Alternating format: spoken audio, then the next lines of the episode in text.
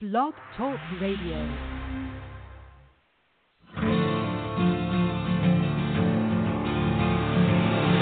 It's time to strap our boots on. This is the perfect day to die. Wipe the blood out of our eyes. In this life there's no surrender, and there's nothing left for us to do. Find the strength to see this through.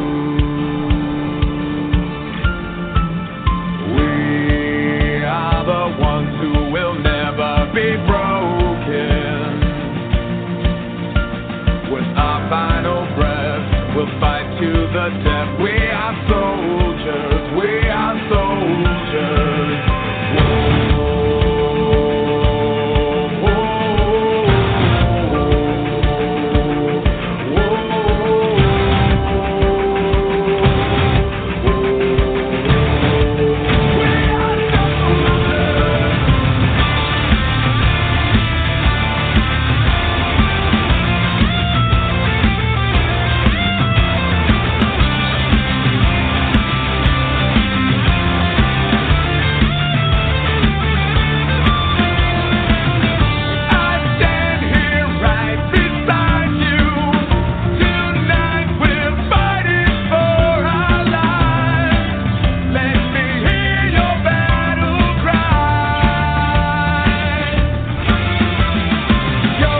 are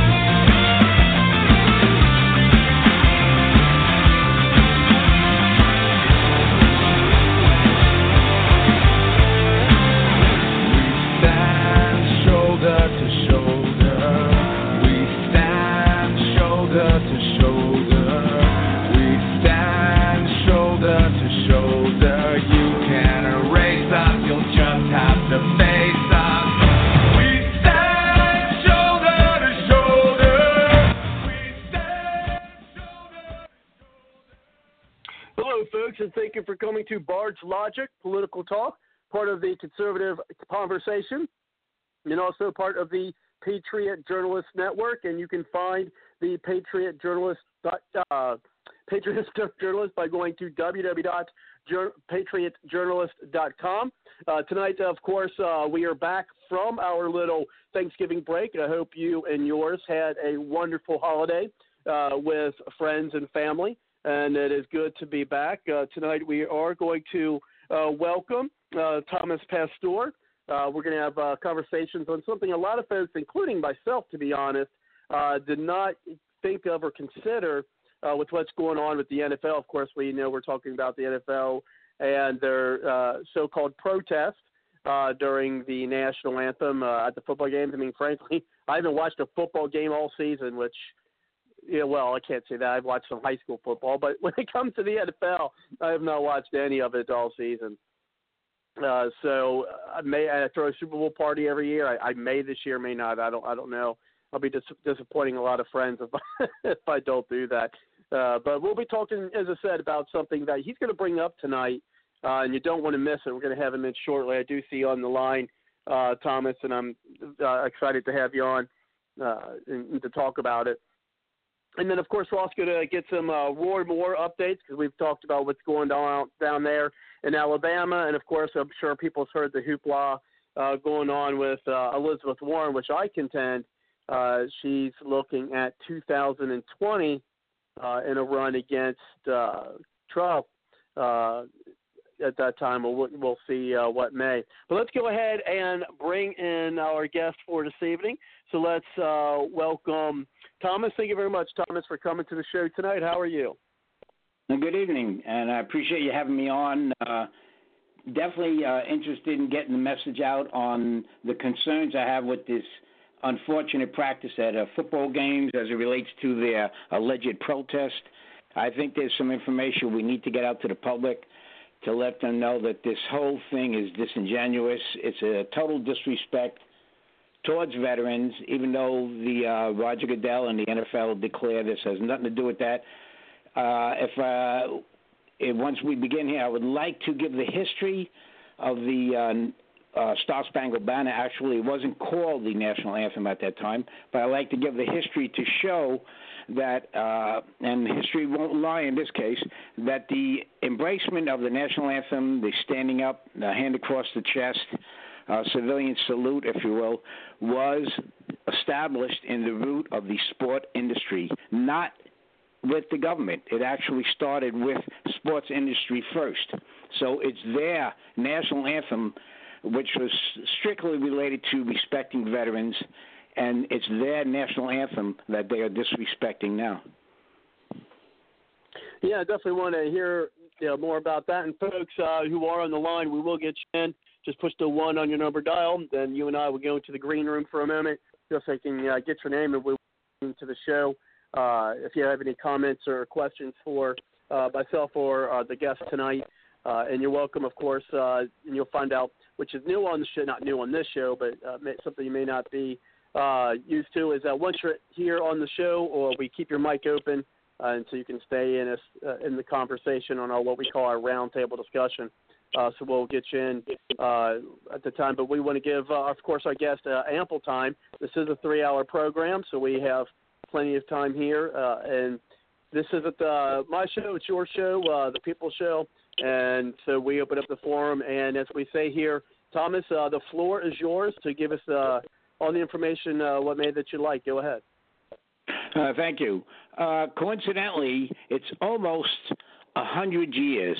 Next year will be 100 years since the sports industry embraced the Star Spangled Banner, like I said, prior to our very federal government even embracing it.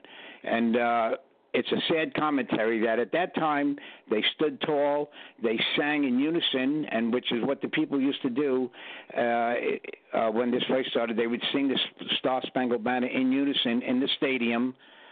And they would join together and essentially show their unified respect for our military dead.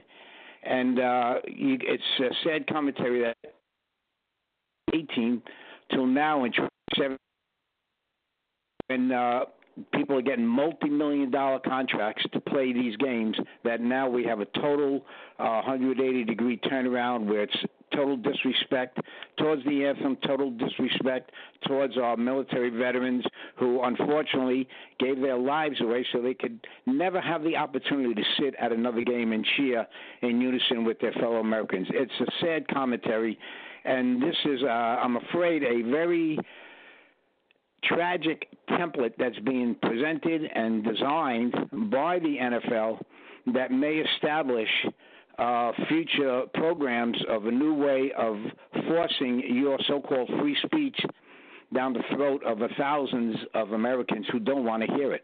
And if we continue to allow the NFL and Roger Goodell to keep doing this under the guise that this is free speech, then America is going to be in for a shock, because we're going to be distorting and abusing the constitutional rights that we have. And first thing, let me tell America that's listening in, when you practice free speech, and I'll say that with quotes around it, when you practice free speech in the workplace, and these individuals are employees, these football players, when you practice free speech in the workplace, it is not what we consider guaranteed, protected free speech. There are consequences, and your employer is the one who can stop you from performing that free speech in the guise of a protest.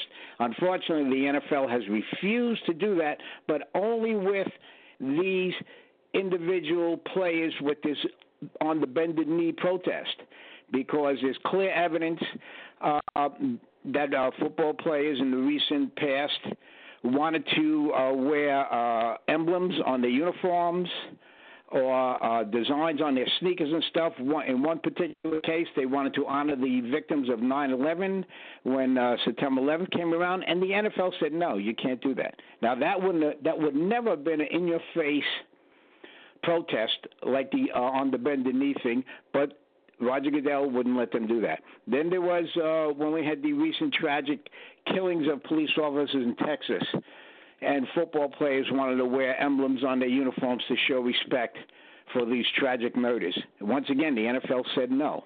And we can go on and on with real examples of practicing innocent, non-intrusive free speech, and yet the NFL said no. But come around this bend-the-knee, in-your-face practice with total disregard towards the veterans while the national anthem is being played, he sides with them.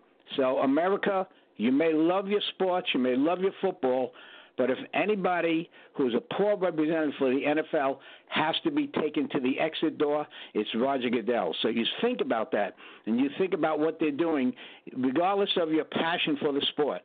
America has to come first, because without the basis of America, the loyalty, the patriotism, and rest assured, there's a lot of problems that we have in America. But without that basis foundation of Americans standing tall, you would never have had football games. You would have never had baseball games. It's the sacrifices of your fellow neighbors, your brothers, your sisters, who go out there to unknown lands to protect us so we can enjoy and relish in all this entertainment. They come first. Your veterans come first. But if I can just go back to history again, 1918, World Series, Boston Red Sox, Chicago Cubs. And this was, briefly now, this was during World War I. Within the first 17 months that America participated in World War I, we lost 100,000 Americans. Think about that. 100,000 Americans. America was extremely depressed. They were really in the dumps, if you will. They were going to baseball games. Now, here, this was the first game of the 1918 World Series with Babe Ruth pitching. I believe it was his last appearance with the Boston Red Sox. They couldn't even get the stadium half-filled. People weren't even participating as the game was being played. They were just sitting there, essentially depressed, because of what was going on with a variety of other issues, too. But number one was the losses of Americans in World War I. And then came around, and let me preface, because I forgot, during those times, military bands would participate at the games. They would go, depending on what city you're in. A military band was essentially your music that was being played during the playing of a baseball game. Now, because everybody was so glum and down and not feeling good, the band in the seventh inning stretch during that first game of the World Series, during the seventh inning stretch, they decided to play the Star Spangled Banner. And the people stood at that time. That was the only practice at that time. The people stood up. There was a player on the Boston Red Sox who was on leave from the military. He had been granted permission. His name was Fred Thomas. He had been granted permission to play during that World Series. This shows that people weren't, even the players weren't totally obsessed with the game. They were more embracing being part of America. Once that Star Spangled Banner started playing, he stood up. He was in the field. He stood up and saluted. Now, the civilian interpretation of a salute is to put your hand across the chest. And that's what everybody in the stands did, because this was the first time that happened, because this military veteran who was allowed to play in that game, Fred Thomas, a Boston Red Sox player, saluted, and they in kind, as civilians, put their hand across the chest. And this is what people don't realize no more. Everybody started singing the song in unison, and it got louder and louder. Now, the sports industry saw this, and they saw that it was inspiring people. It was reinvigorating their patriotism, their loyalty, and the most special thing, they were showing their respect. Could not be this. And this was the first incident. The very first incident the national anthem and showing the mutual respect with the hand across the chest. In 1918, the first game of the World Series, Cubs and the Boston Red Sox. And this carried on. Now, let me bring up the point. The United States of America had not established or embraced or endorsed the Star-Spangled Banner as our national anthem until 1931, 13 years later. The national anthem, the show of respect, and the joining in unison, singing the song together and embracing patriotism came from the sports industry. So, Roger Goodell, you can't say this is not about disrespecting veterans when those overpaid malcontents get on one knee and disrespect these playing of the national anthem. It started with the sports industry. They embraced it, and that point, in fact, inspired Congress to declare it our national anthem in 1931. So if anybody thinks this is not about veterans, even all you great sports fans out there, if you don't think this is about veterans, when they get on bended knee and they show this respect, this disrespect, well, I'm sorry, you're wrong. History shows that this is what it's about. And as I also said, this deeply concerns me, what they're doing, and if it's allowed to continue, because it's going to be a template that other places may start establishing, because they're going to say, wow, employees can get up there with no repercussions from their boss. Look what these guys are doing. It could happen in movie theaters. It could happen on Broadway. It could happen in a restaurant. And if you don't think it won't, think of all these young, innocent kids who are doing it now. They're mimicking these football players in high school football games. I mean, it's a disgrace what they're doing. These kids don't have a clue what the practice of free speech is and the responsibilities that come with it. And they're mimicking these people. You don't think other organizations and other institutions will mimic it when they see the NFL football players get away with it like the NFL is doing now? This is a danger for all of us. It's going to distort the meaning of free speech. And one thing that everybody's got to learn, free speech comes with responsibility. You can't deny and hide your arrogance, your irresponsible behavior behind saying, oh, I got a constitutional right. Well, you got to think of what it does to other people. And that's why I feel America has to stand up. I think there's a potential here to prepare. Well, actually, there's two pursuits.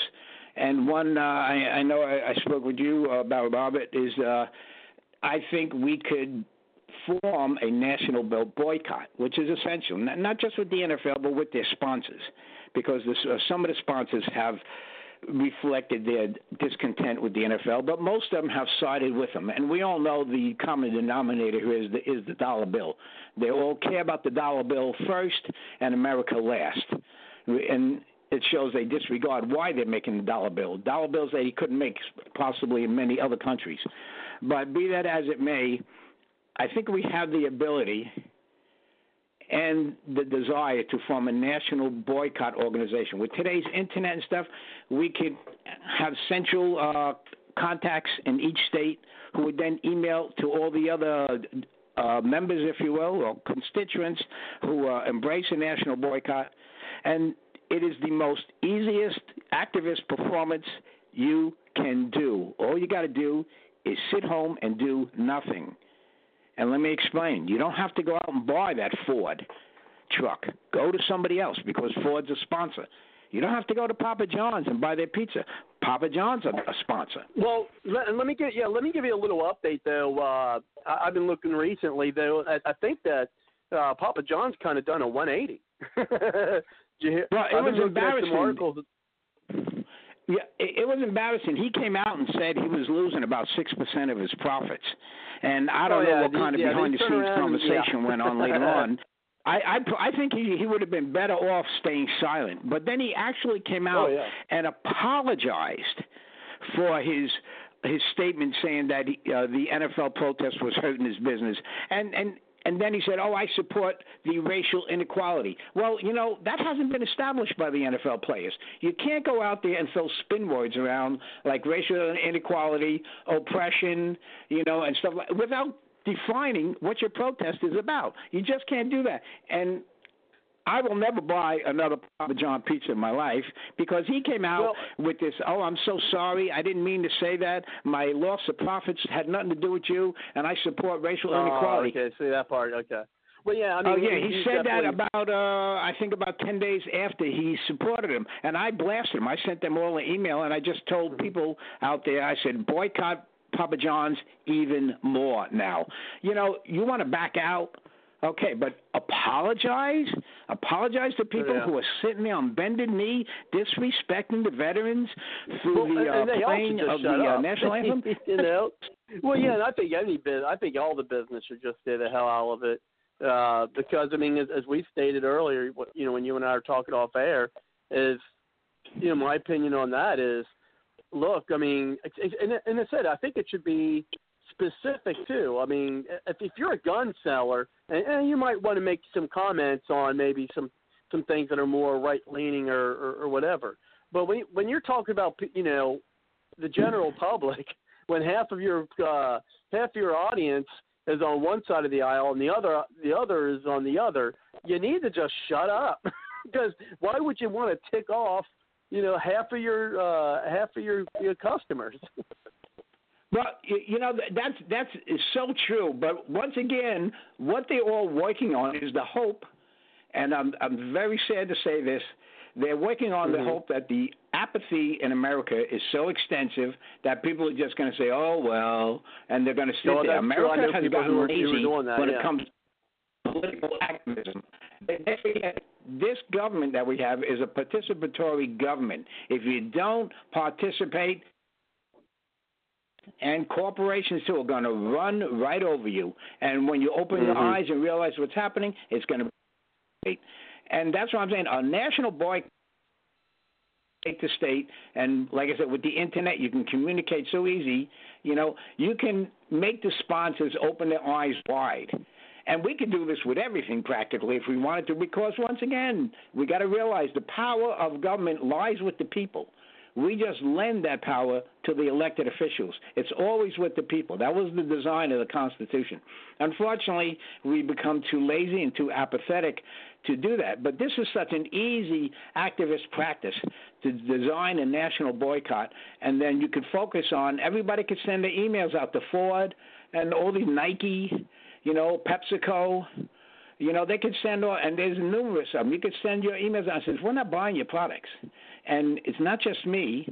I'm part of a membership of 10,000 people in my state.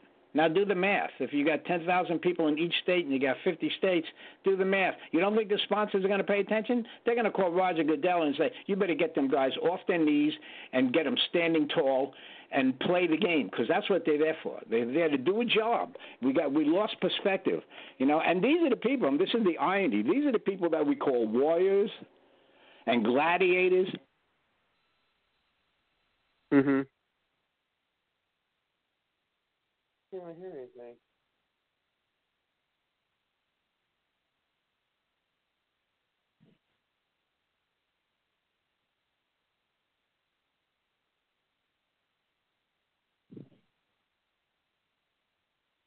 Excuse me, folks. Yeah, I cannot hear anything from our guest. I'm looking at that right now. So, if someone else would like to chime in, and if you can hear me, Tom, we cannot hear you. I don't know if something dropped. Yeah, it looks like Tom dropped, but we got another caller here. We'll get in. Let me go ahead and open up the Dr. Tolbert, and then we'll go ahead and. Thank you very much, Dr. Tolbert. And then we've got Cindy on the line as well. I don't know what happened there. We stopped being able to hear him. So, Dr. Tolbert, Cindy will get you in as well. Thank you for coming to the show. How are you tonight? Good. You were dropped off completely. I could not hear you either. You were totally disrupted, so he may have hung up because he couldn't hear you. I had to redial in three times. Well, that's what we call. We got a bunch of people looking to chime in, and we'll get you all in. Let me go ahead and I think I may have. Let me just pick up. You go ahead. I'm going to be in the green room. Yeah, and I'll just pick up where Tom was at until he gets back on. But what Tom was talking about, I had discussed this before, and for your information, Tom is a Vietnam veteran as well as myself, and I'm a retired master sergeant. So where Tom is coming from is not based just on research and acknowledgement of what was happening in the past, but what is currently going on. What had taken place was that he was bringing up the historical value and then the rights of the 1st Amendment. And the Supreme Court actually ruled on this, that business and corporations could control the right of speech within their own organization. So we do, and we do have them back. And we do have them back on the line. Yeah, Dr. Yeah, we do have them back on the line. Go ahead, Dr. Yeah. So what there was is that the franchise owners of these restaurants and these food and these businesses were coming in and saying, we disagree with what the players are saying. I'm sorry. Real quick, Dr. Tolbert. I don't know if it's just with your mic or your phone, Thomas. I don't know if it's a wind or breathing or something. I don't know what that is, but it sounds like there's something blowing into your phone. I don't know if you're having some audio problems there, but I just wanted to let you know that I'm hearing some type of blowing into your phone. I don't know if it's breathing, I said, or if it's a wind or something or what have you, but I just wanted to let you know that. But go ahead, Dr. Tolbert, then we're going to go ahead and bring Thomas back in. We got plenty of time, and then, yes, Cindy will get you in, Susan will get you in as well. And just as I said, folks, we don't want to get in, push the one on your number dial. We'll get you in the show. We got plenty of time. Go ahead, Dr. Tolbert.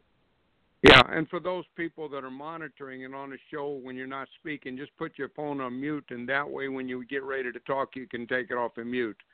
But what had happened is these sponsors or people that were promoting the football games were saying that they disagreed with the players, but the players had First Amendment rights. And, of course, that was untrue. What Ford, Papa John, and couple found out later, well, there was no First Amendment right of the players doing that. So that's when the sponsors backed away and said, not only do we not support the players for doing it, we don't believe they have a First Amendment right. So there's been a recategory. They were trying to, we want to stay a sponsor, so we're going to take two sides of the story. And now we're going to let Tom get back in. I just wanted to reclarify that. So let Tom go ahead and speak now, Robert. Hello? Okay, thank you very much. You're back on, Thomas. Thank you. Thanks. I apologize for that. I've been having problems with my phone, and I thought they fixed it, but somehow it went off on me again. But I hope you can hear me now. I'm on a different phone. But I understand what Dr. Tolbert is saying, and I definitely agree with that. I'm sad that, these people are uneducated about what they're doing, and the NFL, not knowing its own history, should have said this is something you can't do, and they have total legal right to dismiss these people, suspend them for what they're doing, because, once again, they can't practice that with immunity. They can't practice their protest free speech with immunity within the confines of the workplace, which is whatever stadium they're in on that day.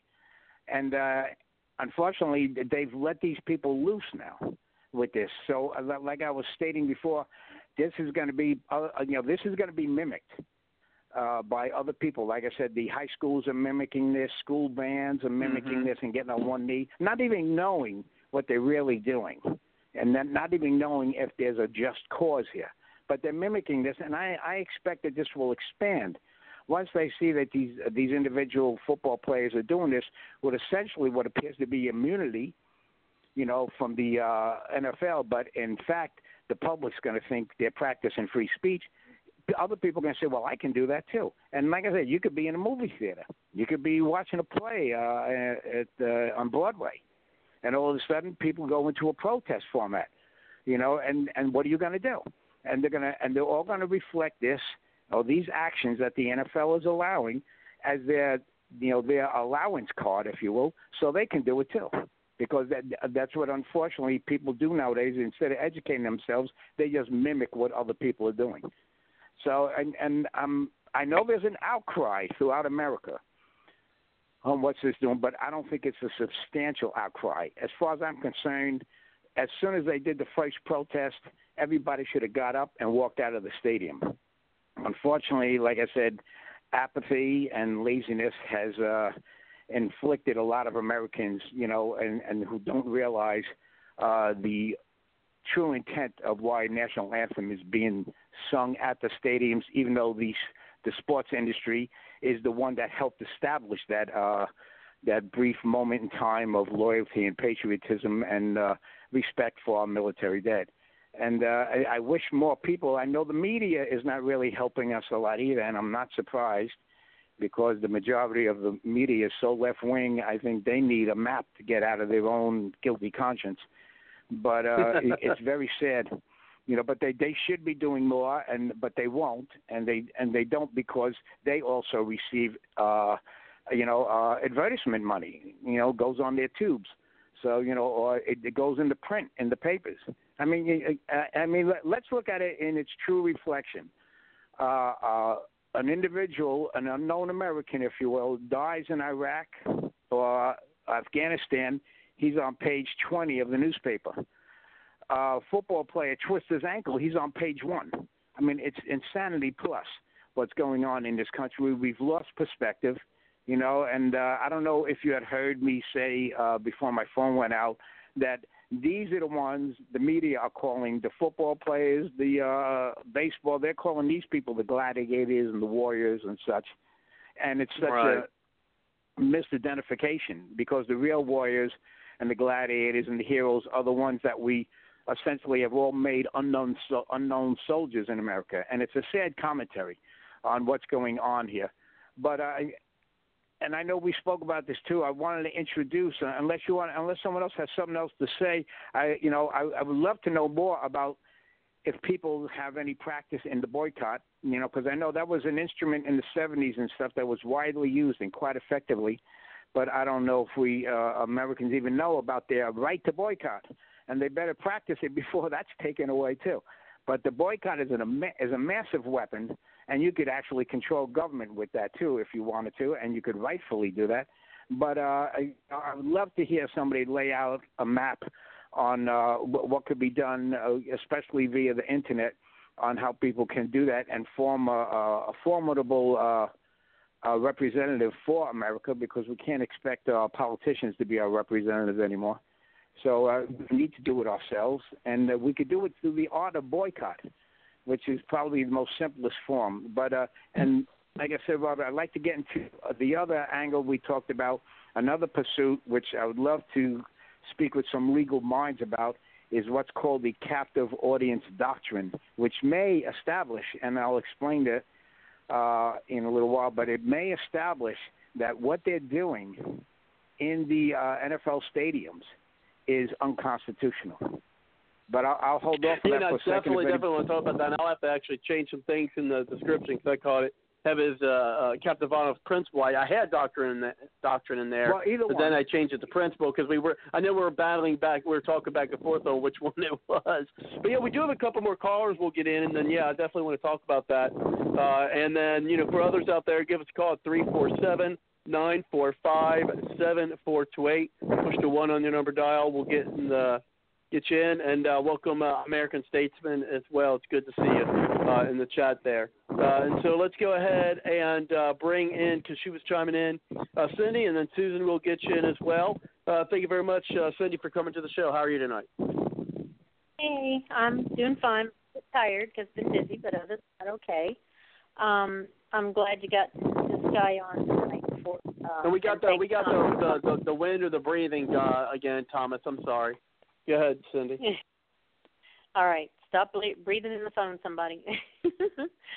We're not in Bards Logic After Dark yet. No, go ahead. Go ahead, Cindy. Okay. Well, the first thing that came to my mind when you start discussing what can we do to counter this protest.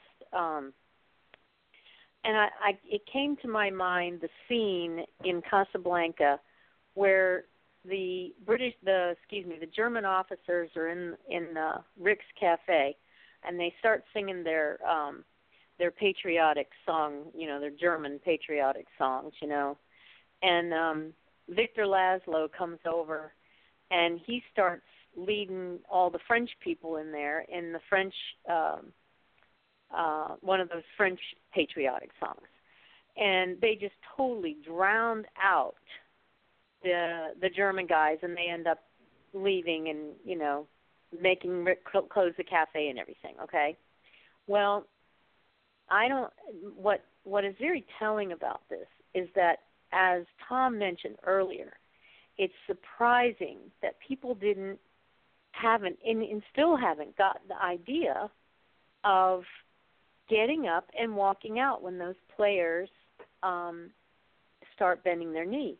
But even well, I didn't even reason why they're not doing that, because they spend $100 for one ticket. They're not going to leave after spending $100 for one ticket. Now walk away and get a hot dog or something, but I wouldn't leave the stadium. They're not going to leave the stadium. Right, and hence you don't buy the ticket in the first place. If that's where your money's going, do you really want to do that? But anyway, I see a chance where people, you know, if they just really want to be at the football game, fine. Why don't they start singing the national anthem so loud that even the person who's leading it, the stupid person down there grabbing their crotch or somebody, whoever's leading it, can't even be heard because they are singing so loud and so patriotically. I mean, there's things people can do, and they're just flat out not doing it. I don't know if they just can't get an idea or if there's no one to lead them. You know how people need a leader. They just don't seem to be able to come up with anything anymore. It's like people are just led around. It's the sheeple for sure, you know. But yeah, there is not. We've had this discussion before on this show, Tom. There is not necessarily a free speech element or right in a private business or private setting. For instance, I can't go into a movie theater and I can't just start laughing and carrying on, telling jokes, standing up, walking in front of people. I mean, that owner of that theater is going to come in there and haul me out right quick, you know. You can't even bring in your own popcorn in there. They'll haul you out of there. So you don't necessarily have free speech when it's a private organization or a privately owned company or anything. Companies have all these policies, you know. There's fraternization policies and eating in office policies and using the computer policies. And there is not necessarily free speech every single place you go. The free speech that we have in our Bill of Rights speaks to the issue that we have the right to speak our mind in a public forum. If I go to a politician's rally, okay, and it's, you know, the public is invited, I can say what I want. But you know what? If you know, like when Trump had the hecklers come in there, he would usher them right out of there, you know. Get them out of there. Yeah, I mean, you can't. You can't necessarily just assume that every place you go, you know. And here's the thing. The place where you should get freedom of speech, and Mark Prasik, what's his last name again? Prasik. Mm-hmm. Mark Prasik. You know, as he was stating, where we should have free speech is on the public airways. When I walk down the street, I should be able to carry a sign with me wherever I want to go. If it's public property, I should be able to carry a sign that says whatever I wanted to say, as long as it's not vulgar. You know, we do have laws about, you know, vulgar things. Children are out there, you know. But basically, you know, there's public access and then there's private access. And you don't necessarily have the right to say whatever the heck you want to say. Now, if you want to say, well, sure, the National Football League has the right to allow those guys to do that. That's absolutely true. And then we have the right to say, fine, we don't want to come to your football games. And I think that is an profits, from my understanding. Exactly. And I think that's an excellent way for us to make our point, you know, our counterpoint. And I think that what they're hoping for is that this is all going to die down, people are going to come back mm-hmm. to football. But I got news for you. My husband has pretty much walked away for good, and not necessarily because of this, but because of other things the National Football League has done and the way the players behave on the field. My husband got sick of it, and he hasn't watched Monday Night Football in years and years now. So, I mean, what they're doing and what they're allowing, all my rowdy friends are calling, oh, what a night. Remember that? That was the good old days. Oh, yeah. You know? But anyway. That was Monday night for you. Yeah. So that's my 2 cents, and I fully support, Tom, if you're going to do any kind of a boycott, I'll be there. I haven't necessarily, I don't even know who's sponsoring them because I don't watch the dumb football games. But I'll do it if you tell me who. Well, you know, and I appreciate that. What we would need, though, is, if you will, for lack of a better title, central headquarters in each state, where there'd be somebody out there who can compile a substantial list of people in their state, and they would be contacted accordingly, each state saying, okay, we're going to boycott so-and-so. And then they would inform all their enlisted members in their state. And like I said, if you got 10,000 in each state, and then you just casually notify somebody like Ford Motor Company or something like this, we're doing a massive boycott against you.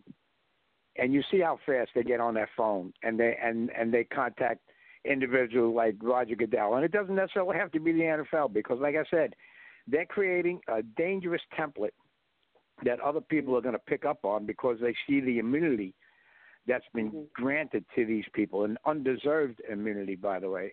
But they're going to try to mimic it, only in some cases, only to see what they can get away with. And the one point I have to sadly disagree with you on is this will not go away, and it won't be because of the No, I meant that they were hoping it was going to go away, yeah. But it's not. Well, I'm agreeing with you on that. Yeah, because this is given a green light to the football players to come out there and protest and argue and dispute whatever's on their mind on that particular day. Why? Because they've been given the green light by a guy who should be resigning. As far as I'm concerned, he should resign from the NFL because he's lost perspective. Another thing America needs to know, and I hope this gets out to everybody, to show how disloyal the NFL is. If anybody knows, and this was discovered, I think, in 2014, the Paid for Patriotism program that unfortunately colluded between the sports industry and the United States government. And now there's a certain amount of money each military organization gives to NBA, NFL, NASCAR, if you will, even, and, baseball. They give a certain amount of money so they can advertise to try to get recruiters or recruitments into the service. And I don't necessarily have a problem with that. What they were doing was they were also giving them additional funds to do what I call fake patriotism performances in the stadium. Now, we've seen some of them on TV where they have the child up there, you know, maybe at an NBA game or on the green there in an NFL stadium. They bring a child out there with some pretense or something that he is. They're going to talk to him about something. Suddenly, some guy takes a helmet out, and it's his father who just came back from Afghanistan. Well, those weren't real performances. The government paid the NFL, they paid the NBA, they paid Major League Baseball. Even NASCAR took some of that money to have what they called paid for patriotism performances. They paid them to make it look like they were patriotic. The basketball team or whatever, the NFL team was patriotic, and here we're all embracing the return of a father from Afghanistan or a mother from Afghanistan. And, the media loves doing that, watching them hug and the whole family get together. A lot of that was paid for by our tax dollars. We gave it to them as an incentive to conduct these performances, and the largest taker of our tax dollars for this paid for patriotism was the NFL. And when they got caught, I believe in 2015, they promised to give back. They had about $700,000 in their coffers that they said they would return. Up to this day, I don't know if they ever returned it.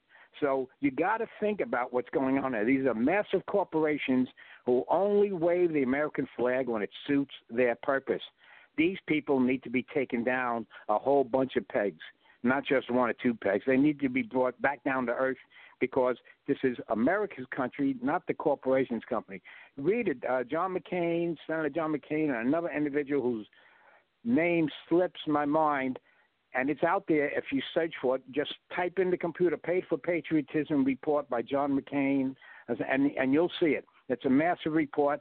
Everybody, every team, and all these sports leagues were guilty of taking our tax dollars to pretend they embrace patriotism in America. So you got to realize what we're dealing with here. And it might even give you a sad understanding of why they're letting these people shove their protests down our throats when we pay $100, $200 or whatever it is for a ticket merely to watch a sporting event. So it's a sad commentary on what America has become. Indeed. Let's go ahead and get Susan's perspective here. We'll bring things back around. And we do see, a whole hour has passed already. But we still have plenty of time to bring in all the different topics. But let's go ahead and bring in Susan. Thank you very much, Susan, for coming to the show. How are you tonight? Hi. I'm alive and kicking. That's good. But I do have – thank you. But I do have some disagreements with the gentleman. I do.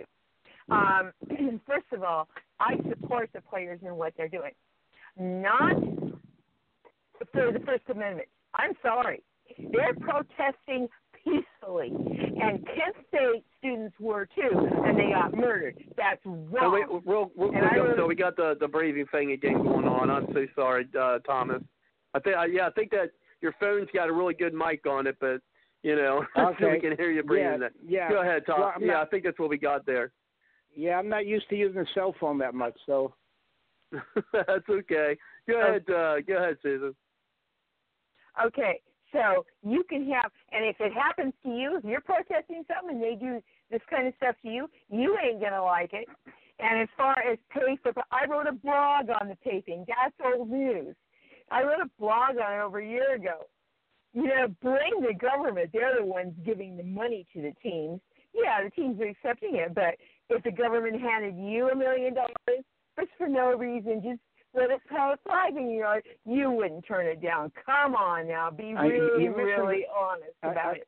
No, I'm not missing the point. But you're missing the point, Susan. You're missing the point, Susan. I'm speaking right now. Okay, I'm speaking right now. Hold on, one person at a time. Let's not get all mad, people. Go ahead, Susan, and then we'll bring Thomas back in. Go ahead. The Seattle Seahawks, Michael Bennett, who has been one of the most outstanding voices on this, yes, he has, given a unit coin from a Vietnam veteran, and he lost half his battalion, and he said he displayed the coin for the people to see, and he said, you know what? I'm just not sitting on numerous occasions but stressing that protests are not meant to be critical of the military. He's going to, this next week, wear cleats honoring POWs and MIAs. He's hoping to shine a light on the post-traumatic stress disorder.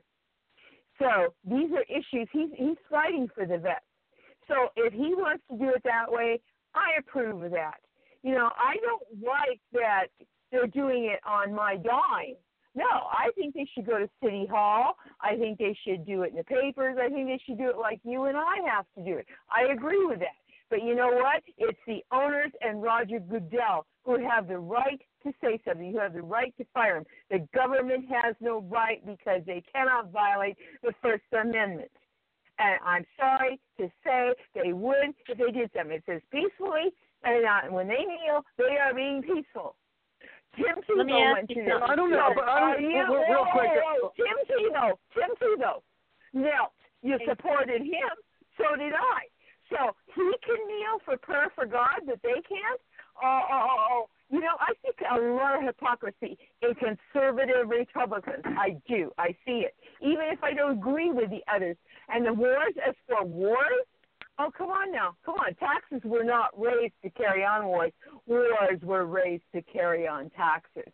From Thomas Paine. So if you think I'm going to support wars, I may support vets. As John Birch was here's where I'm going to interject here. When you know I don't do that very often, but I'm going to at this point, is that where's Tim Tebow? All I got to say, I'm going to make this short. Where's Tim Tebow now? You know, and everyone here knows here, I'm not the religious guy in the show. That's other people who are here. But the thing is I didn't have any problem with what Tim Tebow did. Obviously, they did have a problem with what Tebow – and I think that's why a lot of people were mad. When Tim Tebow was out there, you know, kneeling, people were like, well, wait a minute. It's about their – and you speak of hypocrisy, Susan. I mean, there's hypocrisy with what they're doing. They pretty much ran Tim Tebow out of football, for what he did. But then you got – but hold on. But then you have Tim Tebow getting pretty much ran out of football, and then you have these guys, and it's more than just one person, And Tim Tebow, we didn't like time when he was going to do it. I mean, what he was doing was spontaneous. These protests that they're doing in there, let me tell you something. If I take my time because I want to protest something because I think that short men are discriminated more than anyone in the entire country because I'm 5'6", and I say, you know what, I'm just going to kneel down in my work, when it's time, and have a protest. Guess what? I'm going to get some type of corrective action because I'm not allowed to do that. It's my First Amendment right that I should be able to do it. But let me tell you something. My boss is going to come to me and say, Ron, what are you doing? You're supposed to be working. You're supposed to be, doing whatever you're supposed to do. And it is in the operations manual.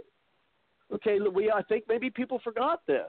It is in the operations, and, whether you think it's because of the protest or whatever, they're not doing what they're supposed to be doing.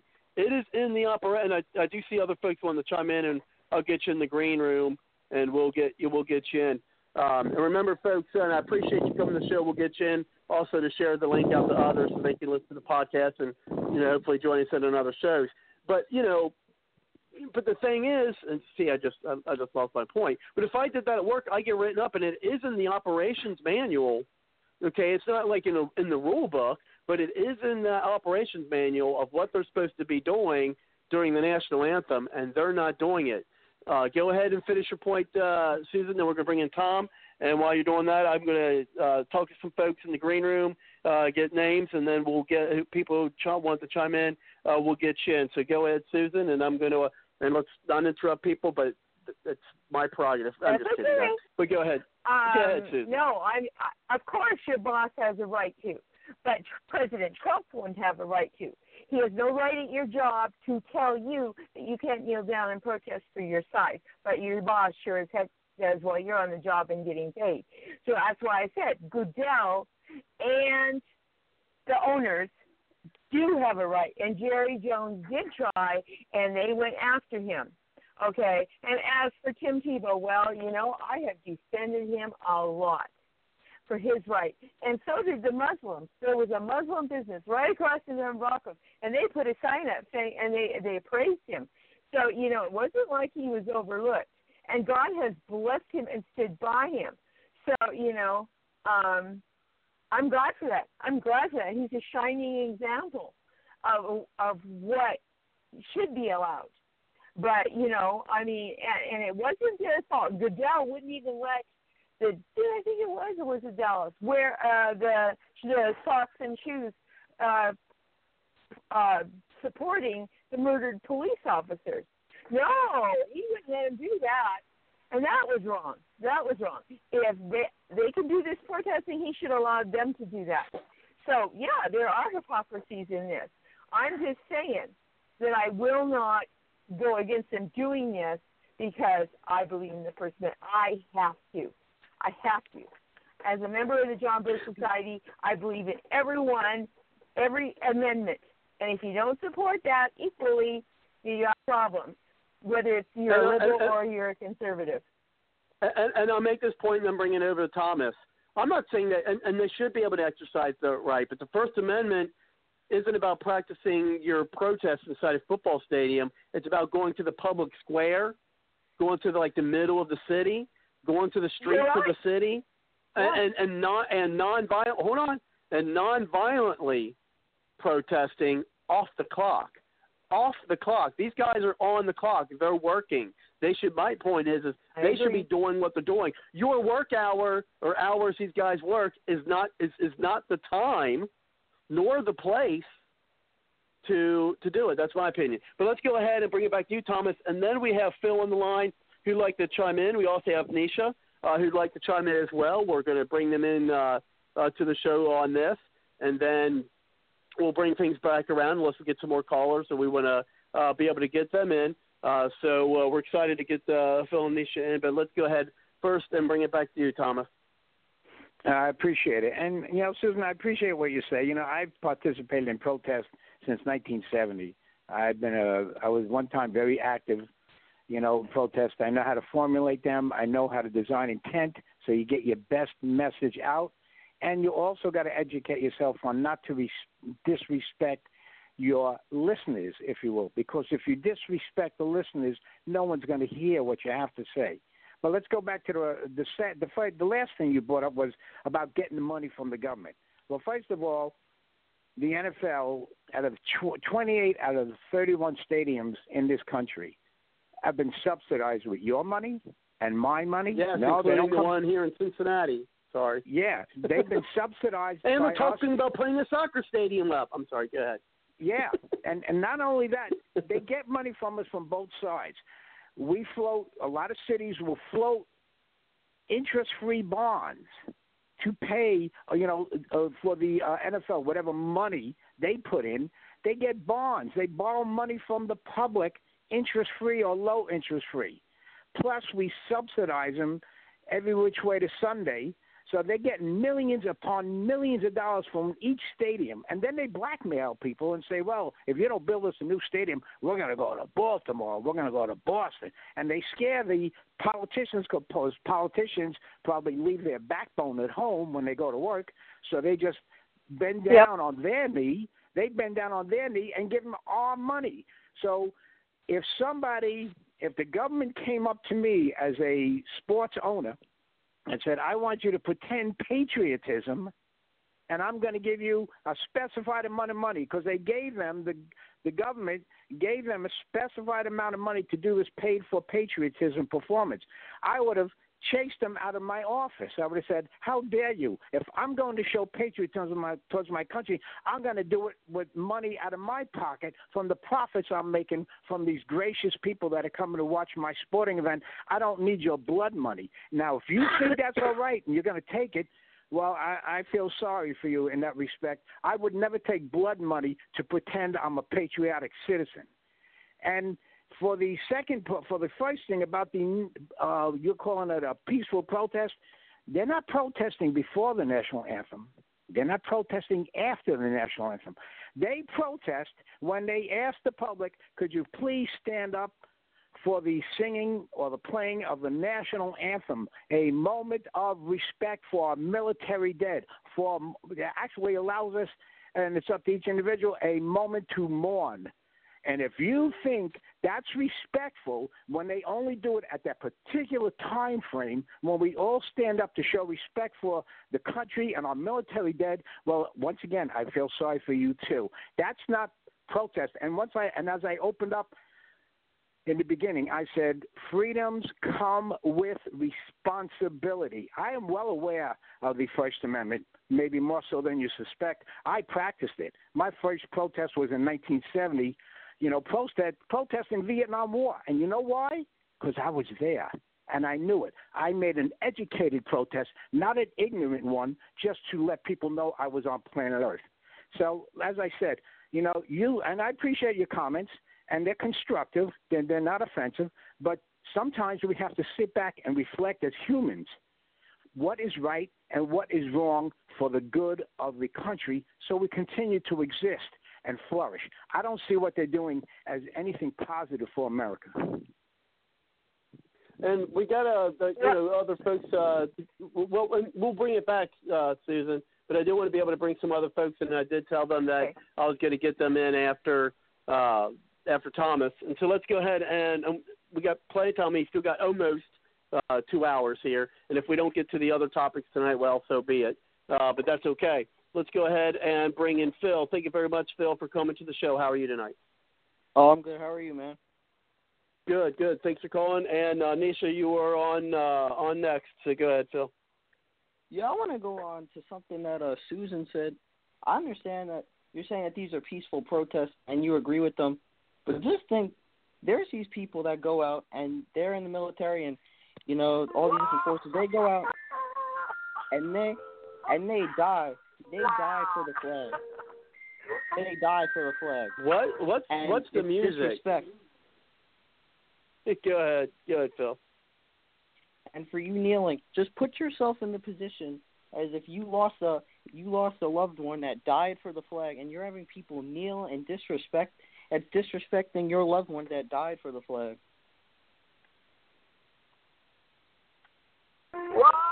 Oh.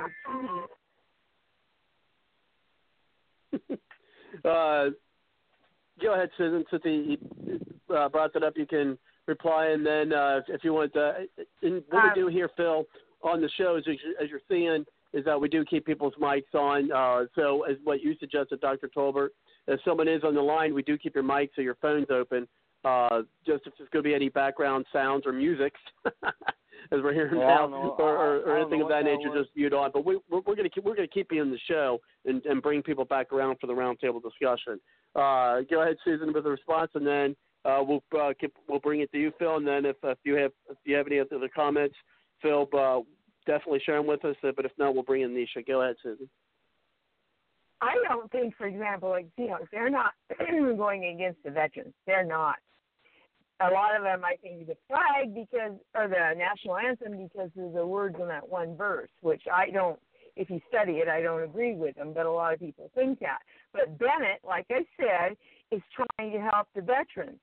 So I'm not going to take that away from him. If anybody is personally helping the veterans and fighting for them, I don't care if they're kneeling or not, as long as they help them. And apparently he is. And that's a good thing, okay?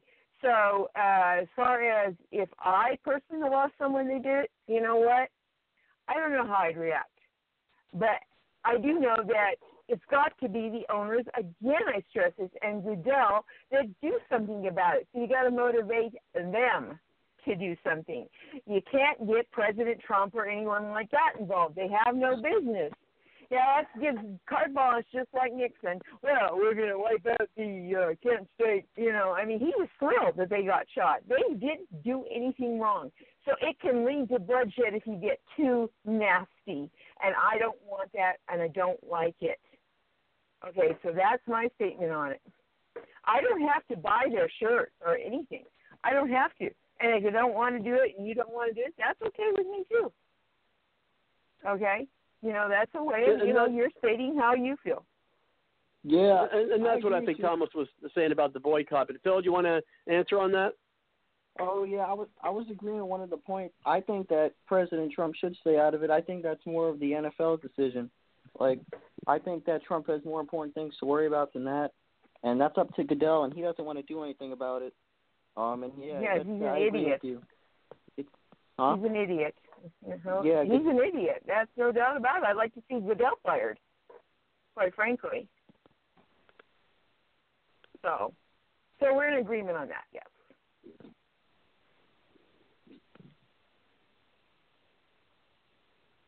Hello? That's it for me. Hello? I'm here. We're here, Phil. We're here. Yeah. Yeah. Can I jump in here? I think the problem with this this whole protest thing is that they have not made it clear what exactly they're protesting. I think it's something along the lines of income inequality or race inequality or whatever that is. Now, the fact that they would do their little race protest during the national anthem tells me that they are using the national anthem as their platform to say there's something about the national anthem or something about our country in general that is setting black people back, setting other races back, okay? And nothing could be further back from the truth. Back to where? Back to their limousines?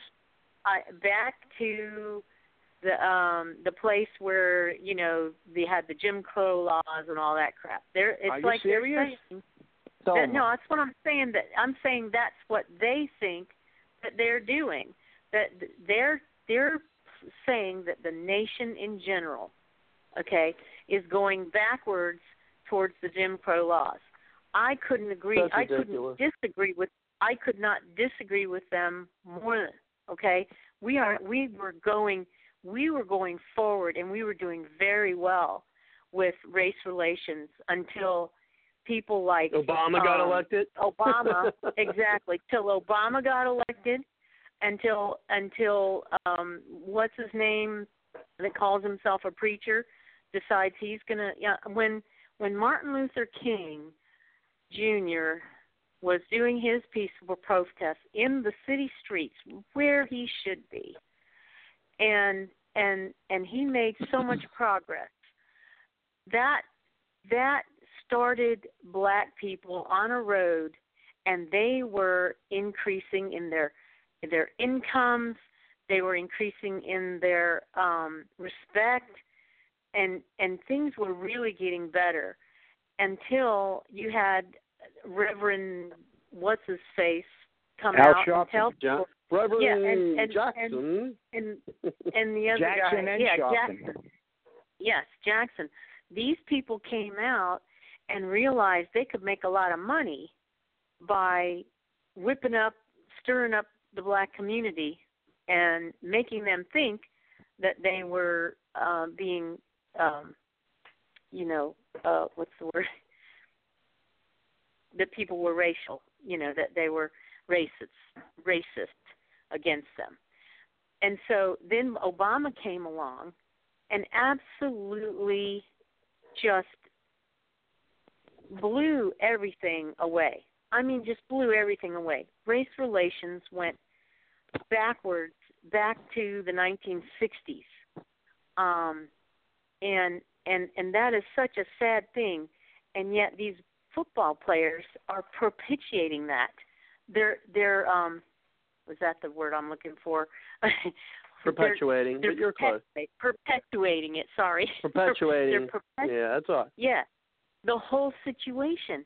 They're allowing their minds to be stirred up and believe all these things about white people.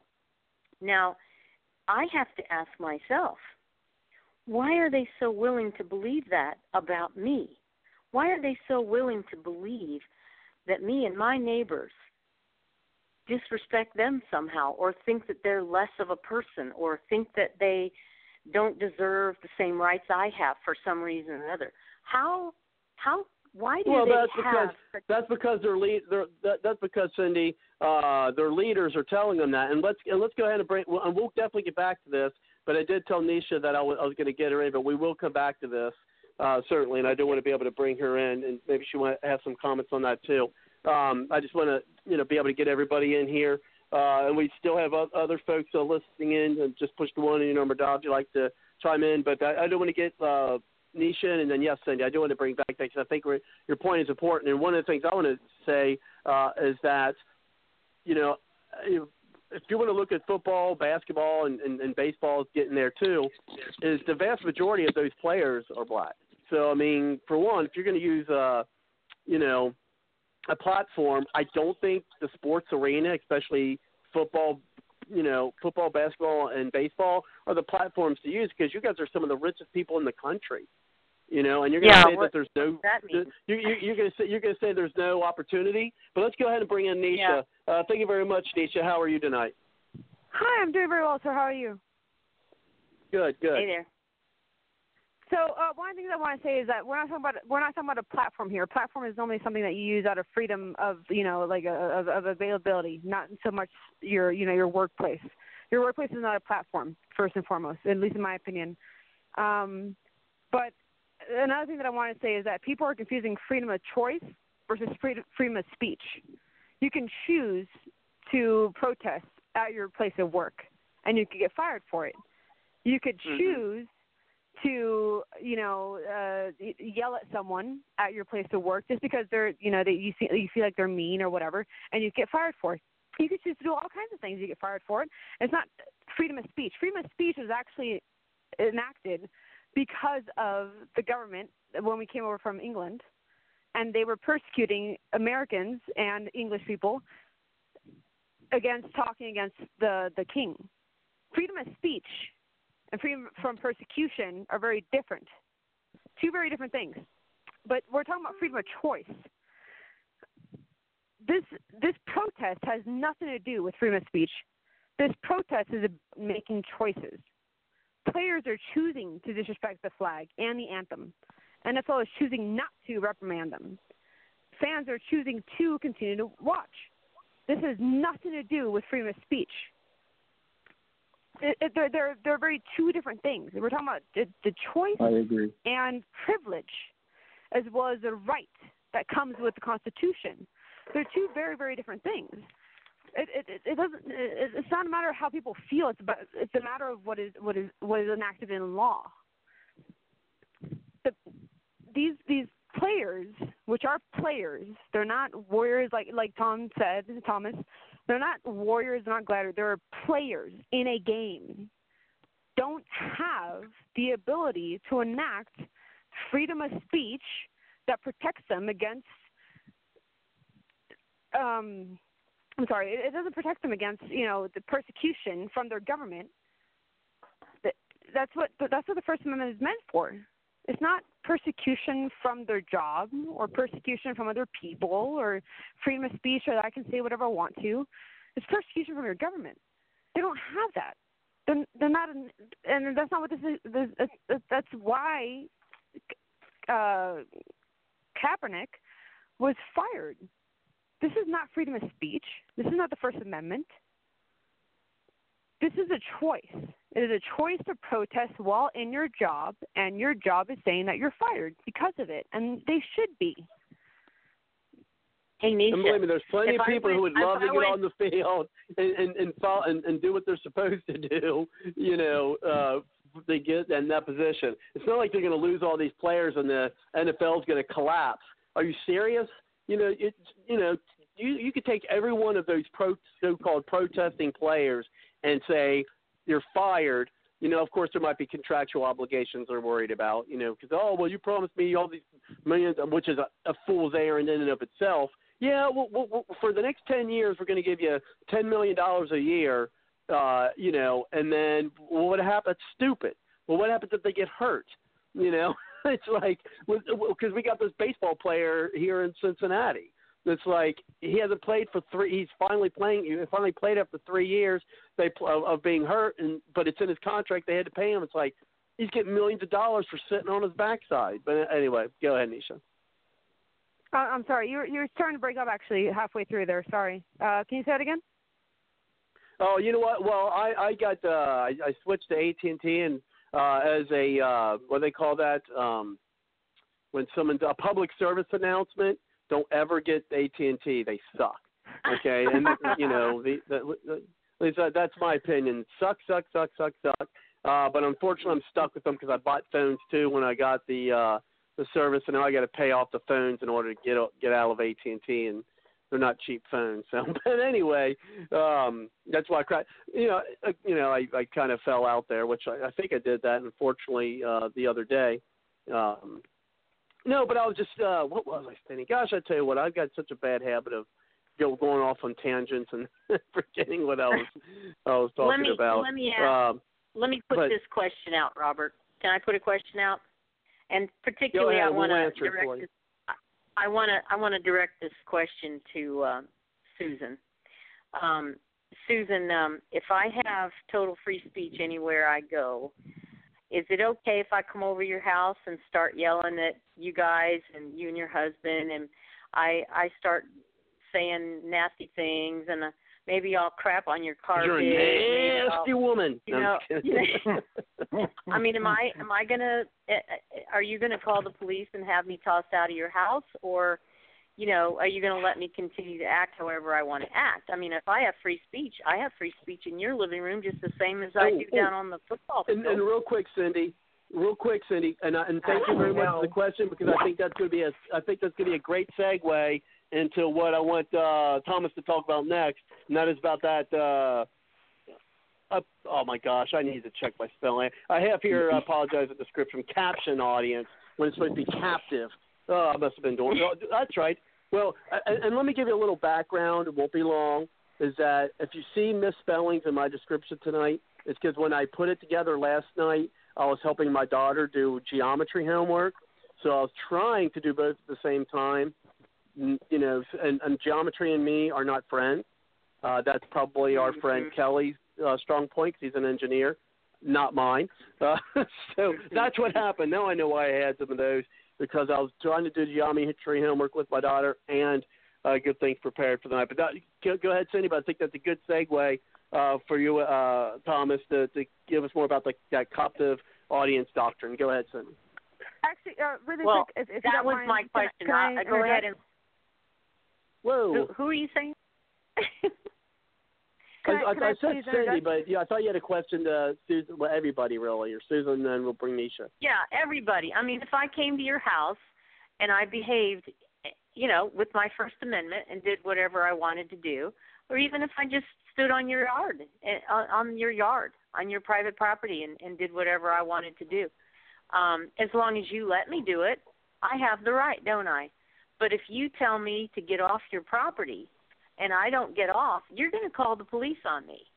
And see, and as you were saying, it is the National Football League's call. It's not just their call. It's the call of every stadium owner. And as Robert also pointed out, a lot of these stadiums are owned by us. They're owned by the people. And if the people say, we don't want that in our stadium, I think that needs to be listened to. So, yeah, and that's, like now I remember what I was saying earlier. Fire them all and let other people get in. Go ahead. I'm done. I just wanted to make that point. And now Tom can let us know about the captive audience. Real quick, everybody. I do remember my point. I was talking about fire them all and then just put the eager people who will do what they're supposed to do in. But real quick, Thomas, Nisha, did you want to make a point before he brings up the captive audience doctrine? Yeah, absolutely. One thing that I really wanted to finish off with was the fact that I am currently in the Army.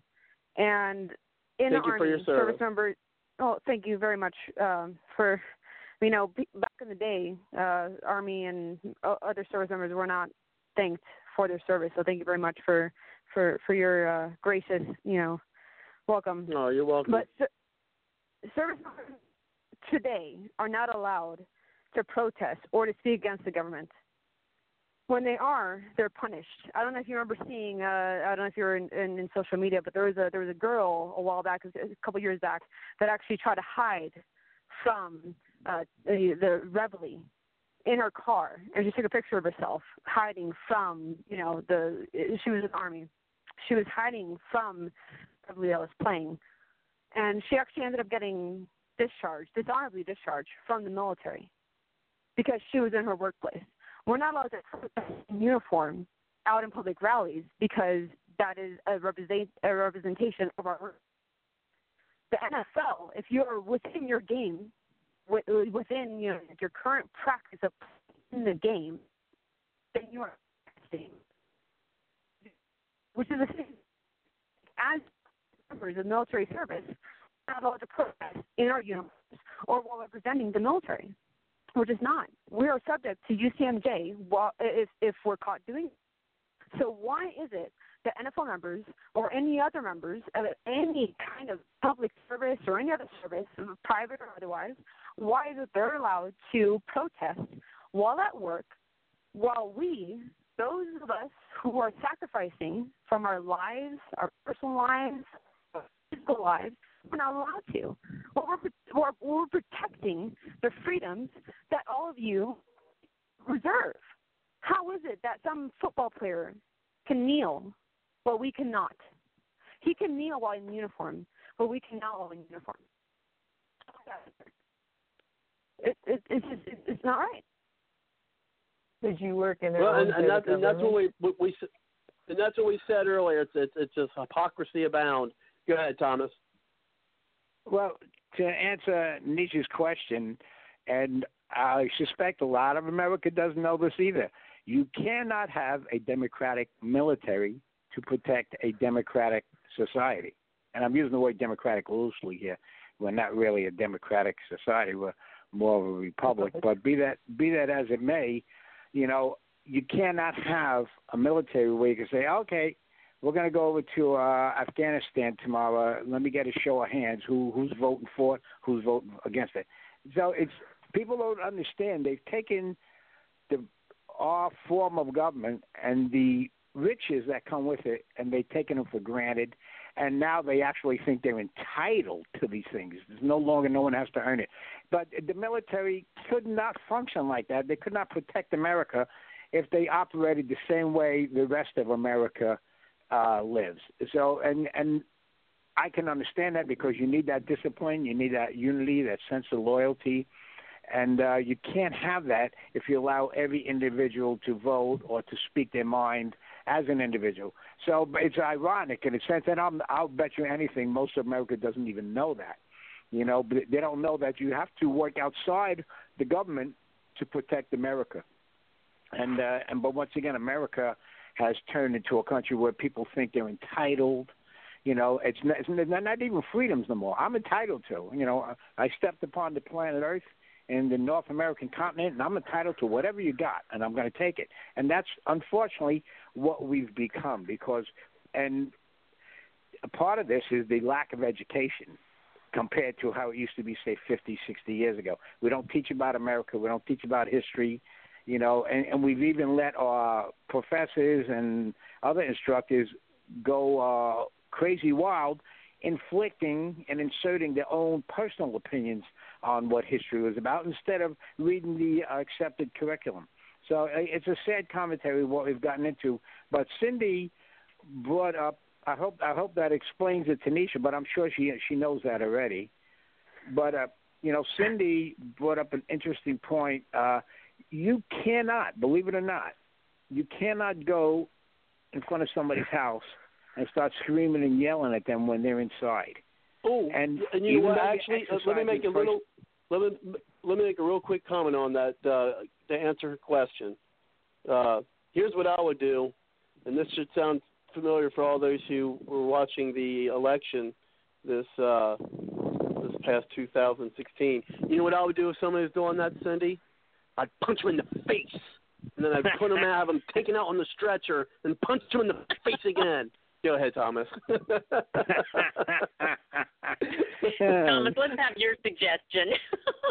Okay, well, actually, there's a principle or doctrine out there which has been exercised a few times but over the years, but not to the point where we can totally understand its legal consequences. It's called the Captive Audience Doctrine or Captive Audience Principle, and it's designed for the 1st Amendment. Now, it's designed to relieve recipients of a protest, of a verbal speech and stuff. It's designed to protect them from being held captive to unwanted speech. And unfortunately, the Supreme Court has yet to legally define in its entirety what captive audience means. But a test case was already done as it relates to somebody being in the house and people with loudspeakers on their vehicles protesting at that house.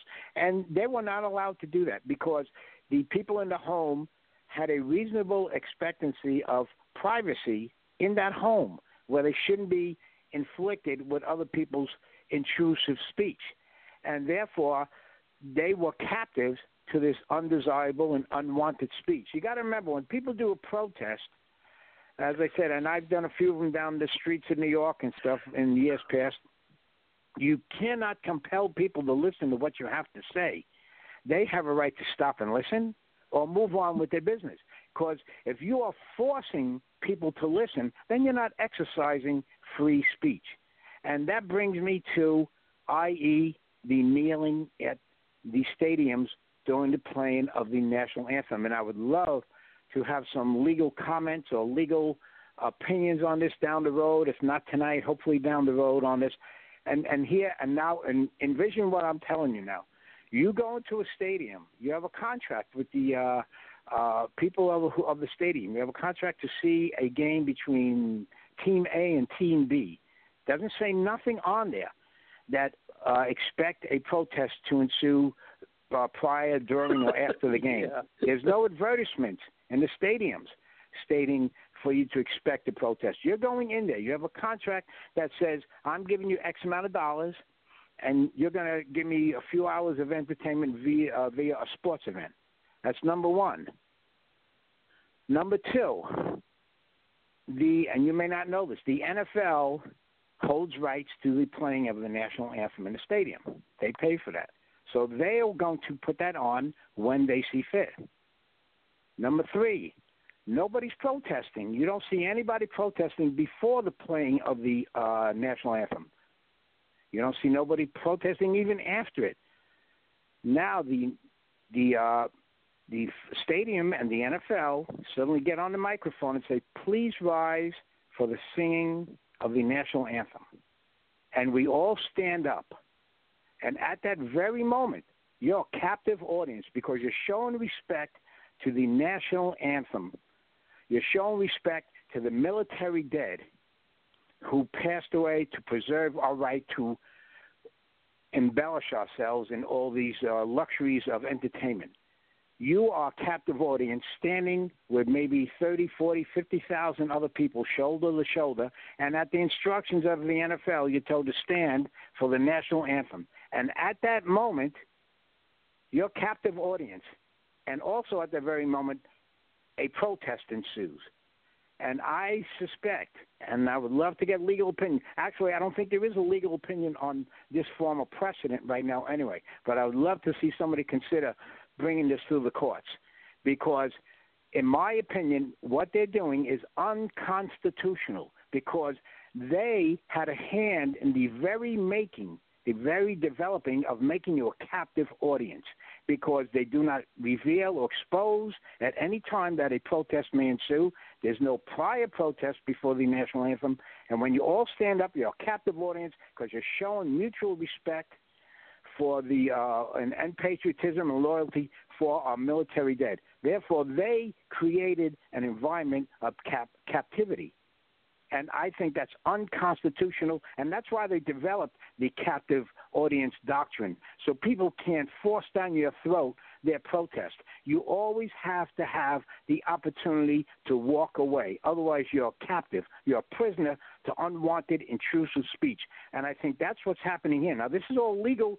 There's precedent, but limited precedent. There's nothing in this respect. Therefore, somebody would have to lay this at the desk of the Supreme Court, so we could get a clear, definitive determination of what a captive audience is. There's been case by case where some they approved it, some they denied it, but and even any legal expertise I've read in the past few weeks, they all have the same consensus that the Supreme Court has not yet defined in its absolute what a captive audience is. So I think we have a very good case here because it's all done not by mishap, not by unfortunate circumstances. It's all done by the NFL. They create the whole environment. They create the audience of captivity. And then they exercise unwanted, intrusive speech on those people. And somebody else can insert their opinion now and let me know what they think. But this is legal precedent. This is out there. Just a case of this enormity has yet to hit the desk of the Supreme Court. And we have Kelly on the line. He has not yet went to chime in. He's kind of our constitutional scholar here of the group. And so once he's ready to chime in, we'll get him into the show. But first, we're actually already halfway through the show, amazingly enough. So I would like to take this time to hear from our friends at the Patriot Journalist Network. You're not just listening to a show, you're part of the powerful voice of the conservative conversation on Blog Talk Radio. Nothing worthwhile has ever been accomplished without teamwork. PJNet invites you to help make a difference by adding your voice to the team grassroots conservatives working together to take our country back. To find out more, check out the PJNet hashtag and visit our website at patriotjournalist.com. Let PJNet add our muscle to your hustle. And definitely, folks, check out the Patriot Journalist Network at www.patriotjournalist.com, as well as you're welcome to visit our website at www.bardslogicpoliticaltalk.com. I do have to update the guest page, but there is some other information and multiple pages there as well, including the newsroom, and just go to the website, and I'm not spending a lot of time here, but it would be be appreciated if, with the podcast tonight, you share out the link that you used to get here through your other email, social media, and you can also find the show on iTunes. So all the episodes you could download to your mobile devices as well. And so now for those who are in chat, and a couple things is that for American Statesman did put some, and this was with the home, and then also we have some comments made by Day Lee. What was one up? I'm trying to scroll up. I hope I didn't miss it. But yeah, I think I missed that one scrolling up. But there was some, I guess, some court cases that Statesman was talking about with the home. It says, according to the – I wanted to bring up some cases. According to court in Hines or Hynes or Heens, whatever you want to put it, versus Mayor of Ordell, 529 U.S., 610, 1976. Home is one place where a man ought to be able to shut himself up in his own ideas if he desires. Quote, further expanding on the rights of home dwellers to shield themselves from, I guess it said, unwanted speech. The Supreme Court in Frisbee, that's hilarious, Frisbee. But anyway, Frisbee versus Schultz, 487 U.S. 424, 1988, sustained restrictions on picketing in residential neighborhoods, ruling that protesters had no right to force speech into the home of an unwilling listener, and upholding a zoning ordinance prohibiting adult theaters from locating within 500 feet of residential area. The court in Young versus American Mini Theaters, 427 U.S. 50, 1976, effectively found an entire neighborhood constituted a captive audience. And it says at a political event at a public facility, convention center, protesters were forced into free speech zones. As you would expect, these free speech zones are out of the way and no one can see them. That's true. And then, thank you, Day Lee, is pointing out that stadium owners may be placing fans at potential risks. And so one of the things for those in the chat, just to let you know, in about – oh, no, we just lost Nisha's thing. I was getting ready to bring her back into the show, do what we call a roundtable discussion, in which we do bring back around to our callers who called in. But go ahead and push the one on your number dial if you like to get to the show. I believe our friend John is ready to chime in, so we'll get John in as well. And then for others, we've got plenty of folks on. Push the one and number dial will get you in. And it is the top of the hour. For those of you who are in the chat or listening on the other venues out there, you can listen to the show. You will the portion that you'll be able to hear is about over in about 25 minutes. But we will continue on to our extended period, what sometimes we lovingly call Bards Logic After Dark. And so give us a call at 347-945-7428, and I'll get you into the show. Just by pushing that one-year number dial. And then although you will not be able to hear the extended period. It will be available for you on the podcast. So give us a call there at 347-945-7428. Also, while you're out there sharing the link on your emails and social media, Bards Logic also has a Facebook page.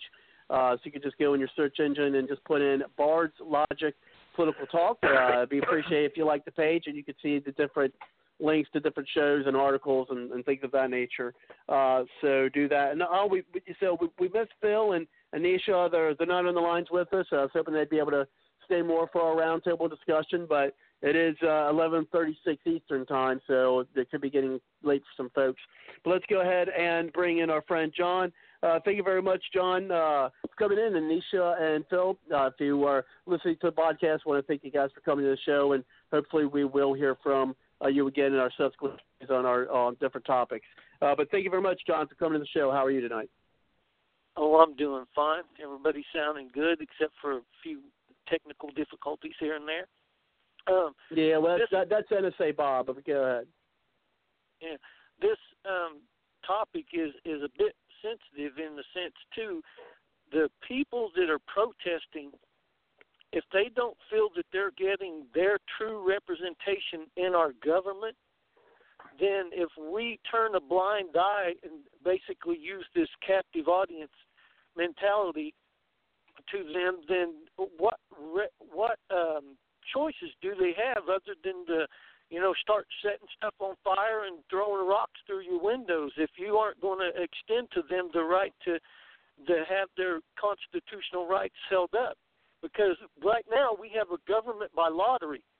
Some people get governance. The rest of us that don't get governance, we get, run roughshod over as a legislative slave in voluntary servitude.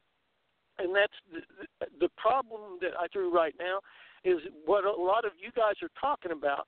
And a big part of it, like we've heard on other shows too, is the education. But part of the education is me and you and all of us respecting each other enough to be able to allow each other to be extended the same benefits and privileges and immunities that we expect from our founding of our, Declaration of Independence and our Constitution.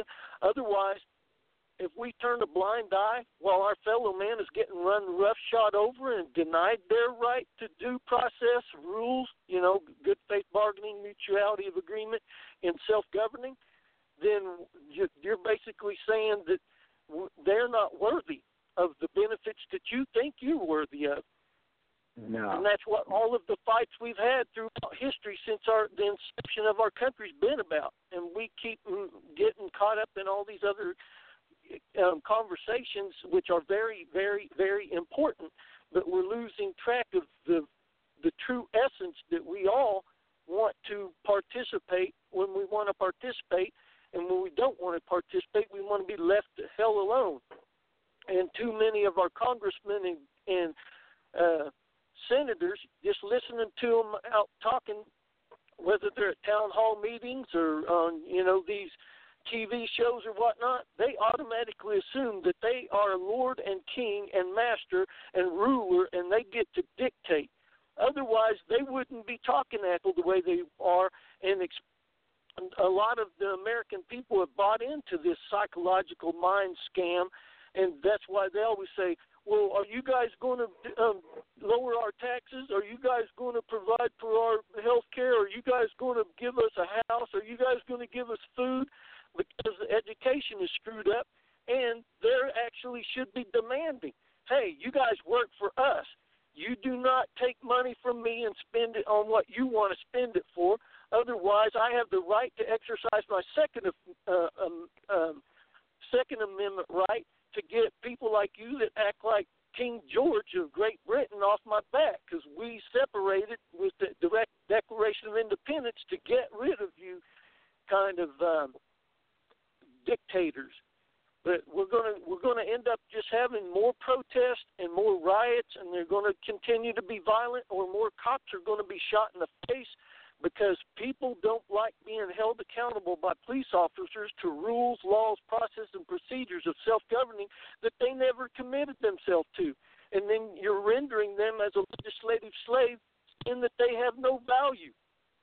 So that, we got to get real. Back to you, Rob. John, this is Tom. Can I speak on that issue? Of course you can. Tonight's your show, Thomas.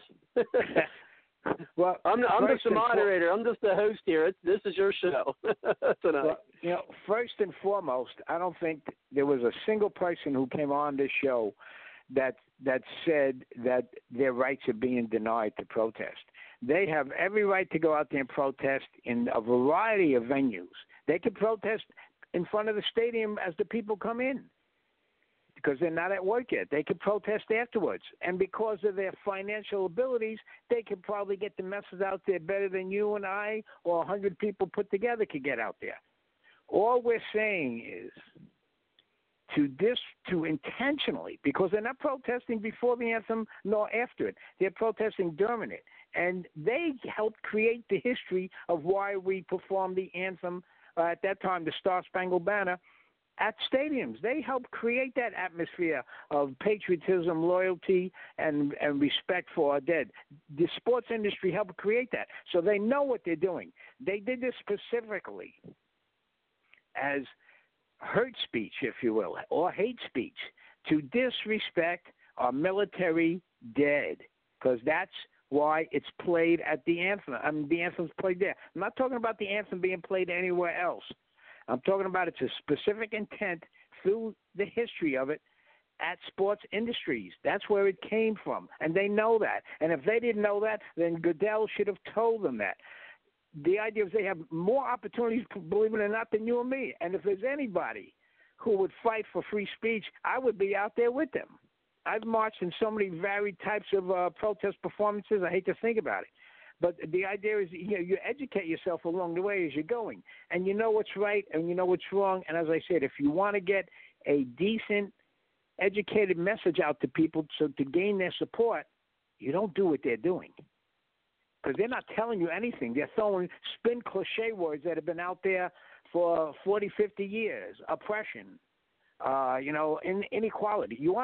If anybody's reading the newspapers nowadays, look what's happening in Libya, an African nation that's transporting African slaves all over the continent, all over the world by the millions. I don't hear them protesting that. Look at Zimbabwe recently, within the past few days, where they got rid of Mugabe, an oppressive dictator. Do you know what their unemployment rate over there is right now? 80%. You know what their rate of inflation is? 4,500%. We talk about 3 or 4% inflation here. You don't call that oppression? Right. I don't hear nobody protesting that. You see, if you go to exercise with free speech comes equality. If you're going to protest, if you're going to say inequality, those are two African nations right there that are inflicting more inequality, more oppression than anybody or anything that's ever been done in this country. Yeah, do you hear anything about that? No. So you got to distribute your message equally, and you hope that you gather people to support you along the way.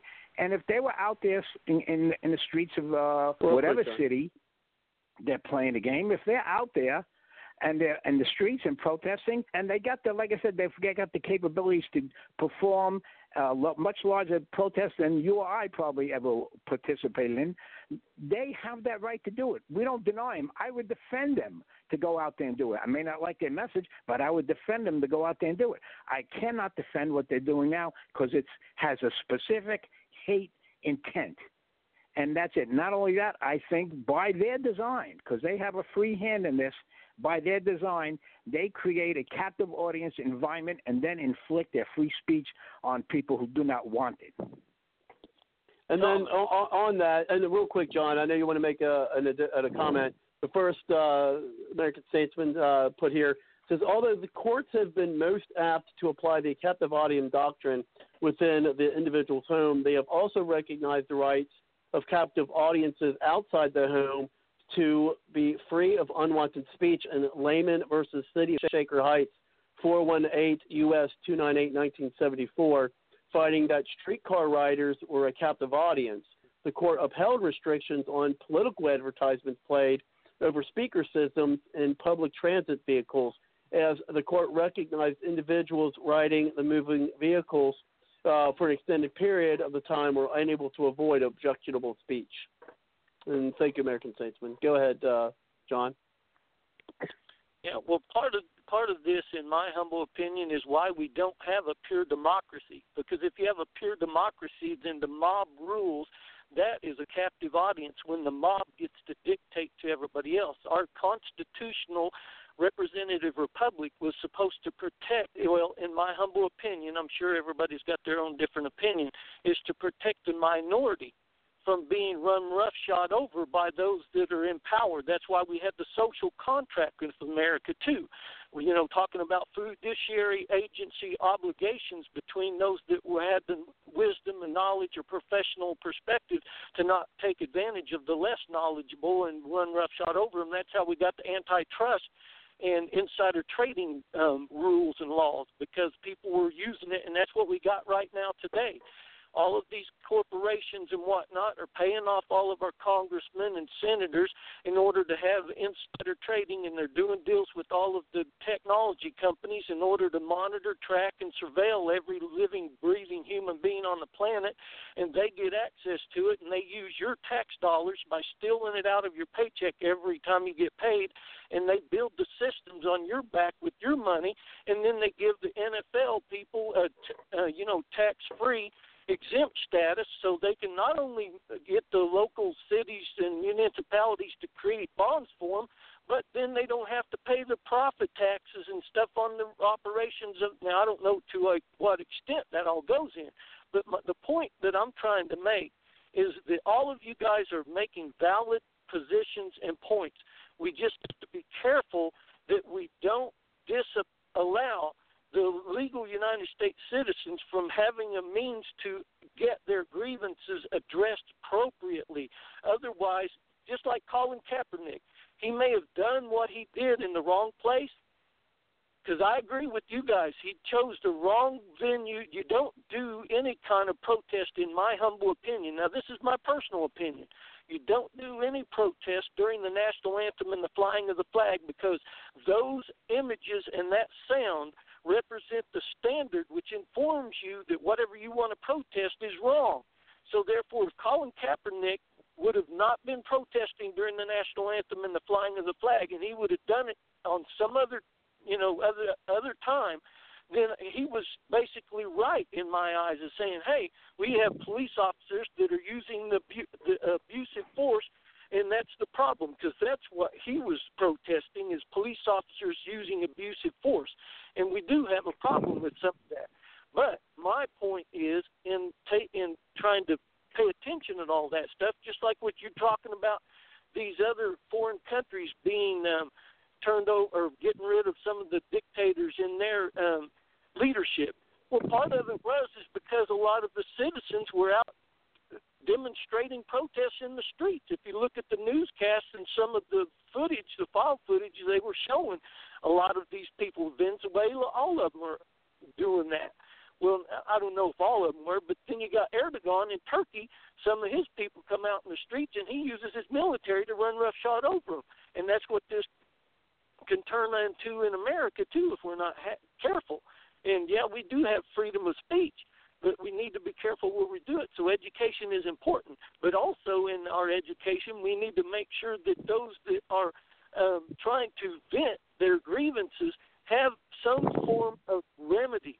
Otherwise, you're just going to move into more chaos, and more people are going to just start co-copying or doing these surprise bullet flying things, because they feel that the masses of the United States people are going to turn a blind eye and let everybody run roughshod over them, then they'll just get up in the Mandalay Tower and blow the heck out of a bunch of country music artists, because you're actually complicit because you turned a blind eye to him not being able to get whatever it is. I don't know. I'm speculating on that term. I'm trying to use an example of what I see. It's just like the guy that got kicked out of the Army or Navy or wherever it was, and then he went and shot up this church here a while back. Well, if you look back at the history of some of the stuff that's been talked about and whatnot, this guy had some problems with life that he wasn't able to get under control. Maybe he wasn't getting the right kind of people to work with him to to work it out to his advantage, and our system just tries to manipulate you into doing it their way. And right now we got the mark of the beast, and you've already taken the mark, and you don't even know it. Back to you, Robert. John, Robert, can I say something quick on that? Oh, yes, go ahead, and then we'll bring it back to Susan, and then you, Cindy, and then we'll move from there. But go ahead, Thomas. Yeah, once again, it's the message, John. In October, a New Orleans police officer got shot and killed, and he died. New Orleans Saints football game, I believe it was October 13th or something like that, they had a special moment of silence for this police officer. He was only 29 years old, and sadly I forgot his name. You know what they did when they performed that moment of silence and respect for him? They kneeled. How do you think you're going to get your message across? And this was a black police officer, too. They kneeled in protest for that moment of silence for this guy, New Orleans Saints. How do you think you're going to get your message across when you do irresponsible, hate-filled performances like that? Okay? See, it takes, like I've been saying throughout this conversation, freedoms, the actions that go with them, must be responsible. Otherwise, you're going to create more hate. You're going to lose recruitment of people that may support what you're doing. What they did on that particular day was despicable. It was pure hate, had nothing to do, in my mind, with free speech. They couldn't stand for 60 seconds for a moment of silence for this police officer who was out there protecting them along with everybody else. So we have to think carefully before we consider if they can just go protesting any old way they want. If they were out, like I said, if they were outside the stadium, I support their right to protest. But when you do a despicable performance like that, you will never get my support. And that's it. Okay, let's go ahead and we'll bring things back around. And so let's go ahead and bring it over to you, Susan. Well, I like what John had to say. I agree with some of it. And again, I say I have to support their kneeling. Tuning on to things. Send them thank yous and say, hey, we appreciate your kneeling in prayer. And, that'll get them. Sometimes you just have to put it back in their face in a totally different way. They'll be like, what? But I'm just saying, it comes back to the owners and Goodell. And as far as the taxpayers owning it, like Cindy was saying, I don't know. They're being asked to pay, and they vote on it. But are they any worse, really, the football players? And I'm asking you to think about this. Stupid politicians in Congress who disrespect the Constitution, don't even know it, and in that way, they might as well be joining the football players in their whatevers they're doing, standing, protesting, kneeling, whatever all. Come on. You can't be against the football players and be for Congress. Come on, that's hypocritical. Congress is the biggest hypocrite of all. Well, except for Rand Paul, but okay. You get what I'm talking about. I had to say Rand Paul because I swore him on everything. Yes, I do. But,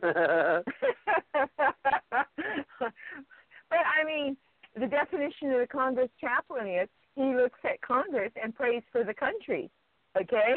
So I think that we have bigger fish to fry, really. I don't like what they're doing. I'm not going to say I don't. A lot of people were like, well, you go to Starbucks once in a while. And I'm just like, I have friends there. I have people who actually have been in the military that work there. I have Jehovah's Witness there. So if they say they're against Christianity, okay, well, some people say Jehovah's Witness aren't Christian, but that's beside the point. I have a lot of people that I like that work there at a couple of stores. The others I don't go to. And I just get a little tea once in a while. So I'm not going to boycott them, but I do call Starbucks and I give them a piece of my mind. when they were saying no guns in there. So I said, you know what, if you try searching me, you're going to be finding out that the person that tried to search me, if it was a guy, he's going to be putting an engagement ring on my finger because he violated me, you know, or something along that line. They're just like, you know, if you call them and gripe, that's just as good a thing. But how many of you really take the time to call and gripe continuously? Senator Rich has not backed Roy Moore on this. He has said he wants him out of there, quitting. And I'm just like, I have given him hell 2 or 3 times. And I mean, literally, I have jumped every staff that's posted on his site. And I am absolutely positive he is not happy with me right now. Because I've sent a lot of things, and I've called and praised him for stuff. Yeah, I expect the black helicopters any time, but, you know, it is what it is. You've got to stand up and say something. And if saying something means not buying your product. Well, real quick, Susan, because I do have to stand up and say something. Yeah. What I have to say is that folks out there listening to the show, you have about 3 minutes and 30 seconds, a little less now, to call in at 347-945-7428. Or unfortunately, your audio will drop, and you will not be able to listen to the extended period, or maybe even more, probably even more importantly, won't be able to participate if you so desire to. So give us a call at 347-945-7428. For those of you who are on the call, please do not let your call drop at that time, because if it does, unfortunately, we will not be able to get you back to the show, so make sure all the phones are charged and things of that nature on what you're on, because we'd like to, you know, be able to keep you on for the last hour. And I'm glad you brought up Roy Moore. We're going to do some updates on that, hopefully shortly. I do have an audio about the. Of course, I'm sure by now you've heard, about the. I can't even talk. The book, the class book, or what do they call those, class albums, or whatever they call them, school albums, or whatever, yearbook, that's what they call them. It's been a long time since I've been out of high school. Yeah, no, but yeah, well, she had a yearbook, supposedly, that he signed, and of course, Allred, well, we've got an audio clip of her on that, so, hopefully we'll be able to get time to then get some comments on it. So I do want to bring up the Roy Moore. We may talk some, and we may not just have the time to talk about what's going on with Elizabeth Warren, who I think, as I said, is going to try to do a run in 2012. But definitely, it's about a minute and a half now, 347-945-7428. I do still see a number of folks who are on. I appreciate you listening, but if you'd like to participate, push the one on your number dial, and I'll get you in the green room, get your name, and then we'll get you into the show. So let's go ahead and just want to do that programming note there. Rob. And I think I just accidentally dropped somebody off the show. I don't know who that was, and I deeply apologize for that when I was scrolling. Go ahead, Susan. Oh, and by the way, let Cindy know that she can come and do her duty in my front yard any time. The neighbors will be the ones that say something, not me. I'll just laugh. So, whatever. I thought it was kind of funny what she said. I mean, if you really think about it. There's just some things you got to laugh at, I guess. But the other thing is, really, about the Bundys, and it sounds like it's doing better for them. They were protesting. In their own way, they were protesting, and they actually did have guns there, which I agreed with. They were right to do that because they were under attack. But they were protesting, and no one said anything about that. Nobody. They were on their own land, I think. That's a whole different subject matter. You had Barack Obama taking an administrative agency like the Bureau of Land Management and making them a militia. My God, and this Antifa group is running around saying fascism. That's pure fascism right there, what Barack Obama did. And people don't understand that. They went around, let me put it this way, they went around Congress creating laws to manage these administrations, and they allowed these administrations to change their regulations, unilaterally. That's fascism. Barack Obama was doing that. I supported them. I was ready to hop into a car and join them. I do. Yeah, I thought what he did was outrageous, but it was minimized by the local, well, I call it pop media nowadays, and there's reasons because they do have a history of lying to America. The pop media is all your mainstream media, and the acronym for pop is prostitutes of propaganda, because that's all they are, and they did it for money. People, do your homework. Type in your computers Operation Mockingbird and find out how the media in the 50s on up was for sale to the CIA. They exercised propaganda. They omitted the truth. They created the truth. People need to educate themselves on what's going on in this country. And they minimized what was going on with the Bundys. But I supported them 2,000% because that was fascism in its purest sense. And the world was laughing at us while we sit at the podium talking about how democratic we are. That was an outrage what happened there. I agree. And I wish Black Lives Matters had supported them, because there's some things I think Black Lives Matters occasionally is right on. But I won't support them because they should have come and supported the Bundys, the Finnegan in Oregon, and the guy that was murdered by the cops here in Idaho, the rancher. I mean, if everybody got together and supported on certain things that were reasonable, we wouldn't have these problems. But no, can't do that, apparently.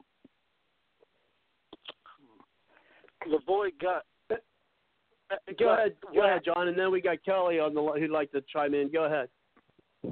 LaVoy Finicum, I don't know if y'all knew about him when he got whacked. He was part of them that was with Ammon Bundy and them at the wildlife park or ranch, whatever it was, that they tried to do a protest from there, and then they were him and his family in his suburban truck or whatever was trying to leave to go to another city where they could be with the sheriff in order to have their rights preserved, because sheriffs are usually the most powerful people around, especially in our different municipalities. And on the way, FBI put up roadblocks and stopped him. And I don't know if you guys seen the video footage. And they've had when he got out, they shot him. Yeah, they shot him. That's right. Point blank range. Yeah, but my sentiment about this protest stuff is, even though Colin Kaepernick and these football players are, kneeling at the flag and the national anthem, which is an inappropriate time to do it, because you don't use the national anthem and the symbols that uphold the standard of our freedom as a point of protest. We got the breathing going on. I'm sorry. That phone's a powerful phone you got there, Thomas. Okay, I keep forgetting. Yeah. But go ahead, John. But it's good that you're breathing. We're glad to hear you're breathing. I'm gonna try. I'm gonna try to hold my breath and talk at the same time. No. It's good. No. It's no. I'm just picking that up probably because of the angle of your phone. So it's okay. Go ahead, John. Or Thomas, just put your finger over your microphone until it's time for you to talk, or until you want to jump in. But well, I just want to make sure I don't violate my cell phone's constitutional right. Yeah, because people are getting and don't be obscene, because a lot of people are getting in trouble for that lately. It's been huge in the news. Don't offend, or I don't know what term they're using, but anyway, we're going to go off on a tangent here if I don't stop. Go ahead, John. See, part of my wanting to share in this regards is I believe that because of the way our people who are getting elected into office are going into office with this mentality that they are the lords, the masters, the rulers, the kings, and they get to dictate all the rules, laws, processes, and procedures of self-governing, and it doesn't matter what we, the people, say much. So, therefore, they are actually breeding these extremists like the Black Lives Matter and the KKK or the white supremacist extreme groups, because The extreme people are usually burying their head when they don't feel like they're getting a fair shake. Otherwise, they don't protest. They'll usually just live with some little inconveniences here and there. But when it starts to be in really, something that grinds on them all the time, you see them pop up. And look throughout history, it's happened over and over and over and over again. And my point is hey, these conversations are all good and well, and they're very important, and all the things that everybody's saying is very, important to be pointing out. But we also need to take it to the next level and understand that every legal United States citizen, whether they're on whatever extreme, whether it be the north extreme, south, whatever, they still need to have some means to get a right of remedy for their grievances. Otherwise, they feel like they're the scared dog mentality. You put a scared dog in a doggone corner, they're going to fight and bite you. And that's what I see happening, and I don't think anybody's hearing me. They're not listening. So we're going to continue to see more people starting to do these mass shootings because of this kind of stupid stuff. When you try to alienate people and prohibit them from having a right, redress of grievances, and you turn a blind eye because you're comfortable with your life and you think it's okay for you to do what you want to do, and you don't want to have to listen to their nonsense because their nonsense don't make sense to you, so you just turn a blind eye to it. Well, next thing you know, they're throwing rocks through your window or blowing up your house or something, and it's happened too many times, and I just can't believe people ain't seeing it. Back to you, Robert. Well, it's back to me, so I can go ahead and welcome in our friend Kelly. Thank you very much, Kelly, for coming to the show. How are you tonight? Well, hey, pretty good. I just wanted to say hello to everybody. Won't spend too much time tonight. Hi. Hello, everybody. Yeah, I went to church earlier. But anyway, I wanted to... yeah, a lot of people go to church on Wednesday nights. You guys didn't know. I knew that, did you? Oh, I haven't done that much. I'm really not much of a churchgoer. But anyway, a couple things are interesting. I saw in... our special forces are in 20 countries in Africa. But, that's interesting. Several months ago, a Marine told me some of his contacts had told him that Trump was sending a lot of special ops to take out al-Qaeda and other ISIS top leaders all over the world. So, oh, my gosh, they're in 20 countries in Africa. Of course, they're claiming that they're training the local armies and all that stuff, but there seems to be there was several special ops soldiers that were killed, and it just seems a consistent trend that for some reason when these other armies are fighting ISIS, the Americans keep getting killed, and of course Congress is like, hey, what's going on? We don't even know what's going on. We got to find out what's going on because we need government oversight. We just happen to be a nation where the military is subject to the civil authority, or the voters, of course. So that's just kind of interesting. All right, here's something about Al Franken. Okay, this is part one and part two. Okay, thanks. Okay, so he realized Bards Logic after dark. Go ahead. Oh, okay. Well, let's start with a joke. So the governor. Or Arnold Schwarzenegger, it was said that he groped 20 women, 100 more is presidential material. Anyway, so we go back to Franken, senator from Minnesota. So he was on tour with Tweeden, and they had a lot of rehearsals, and he kissed her during one rehearsal. And then she was exhausted, fell asleep, and you can see the picture on the web where she's sleeping, leaning back against a chair. He's got his hands cupped over her breast, and he's smiling at the camera like he's a freaking pervert. Well, then came forward Lindsay Menz, and then two more, and in Minnesota they are the Women's Political Caucus where there's complaints coming out. Yet Franken won't resign. Oh, he'll cooperate with the Senate Ethics Committee, and why don't they just vote by 2/3 and have him removed from the Senate if he won't resign? But he's the best way to apologize is get back to work, and whatever. So That's part one. Part two is on either Friday morning or Saturday morning. I had this dream. Now, I've had prophetic dreams. No, I'm just kidding. Go ahead. I had a dream. Not that kind of dream. I have a dream where... Okay.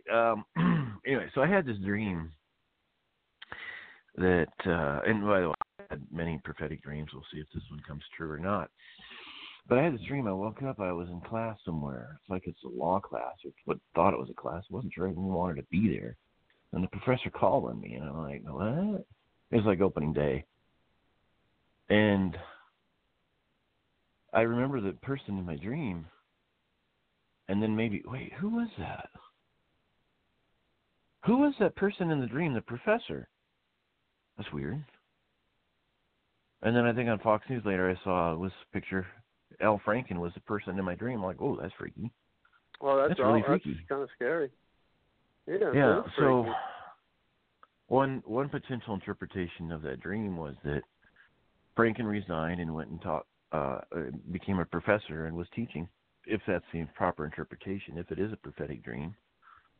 I'm saying this very carefully because I'm not saying it is. I'm saying it could be. That he basically was out of the Senate and then went and became a professor. Probably a professor of women's studies, but anyway. Anyway, so I just thought I'd share that, and we'll see what happens down the road. But he's in reading a recent Fox News piece on the web. He has no intention of resigning right now. No, that's what I heard.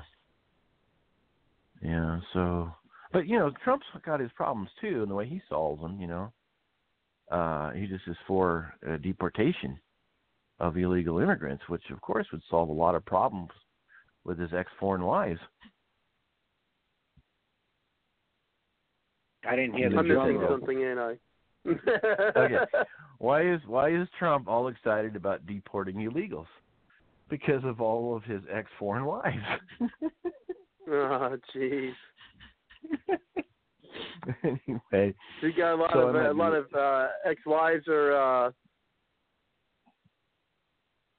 live as ex-wives, foreign, I guess.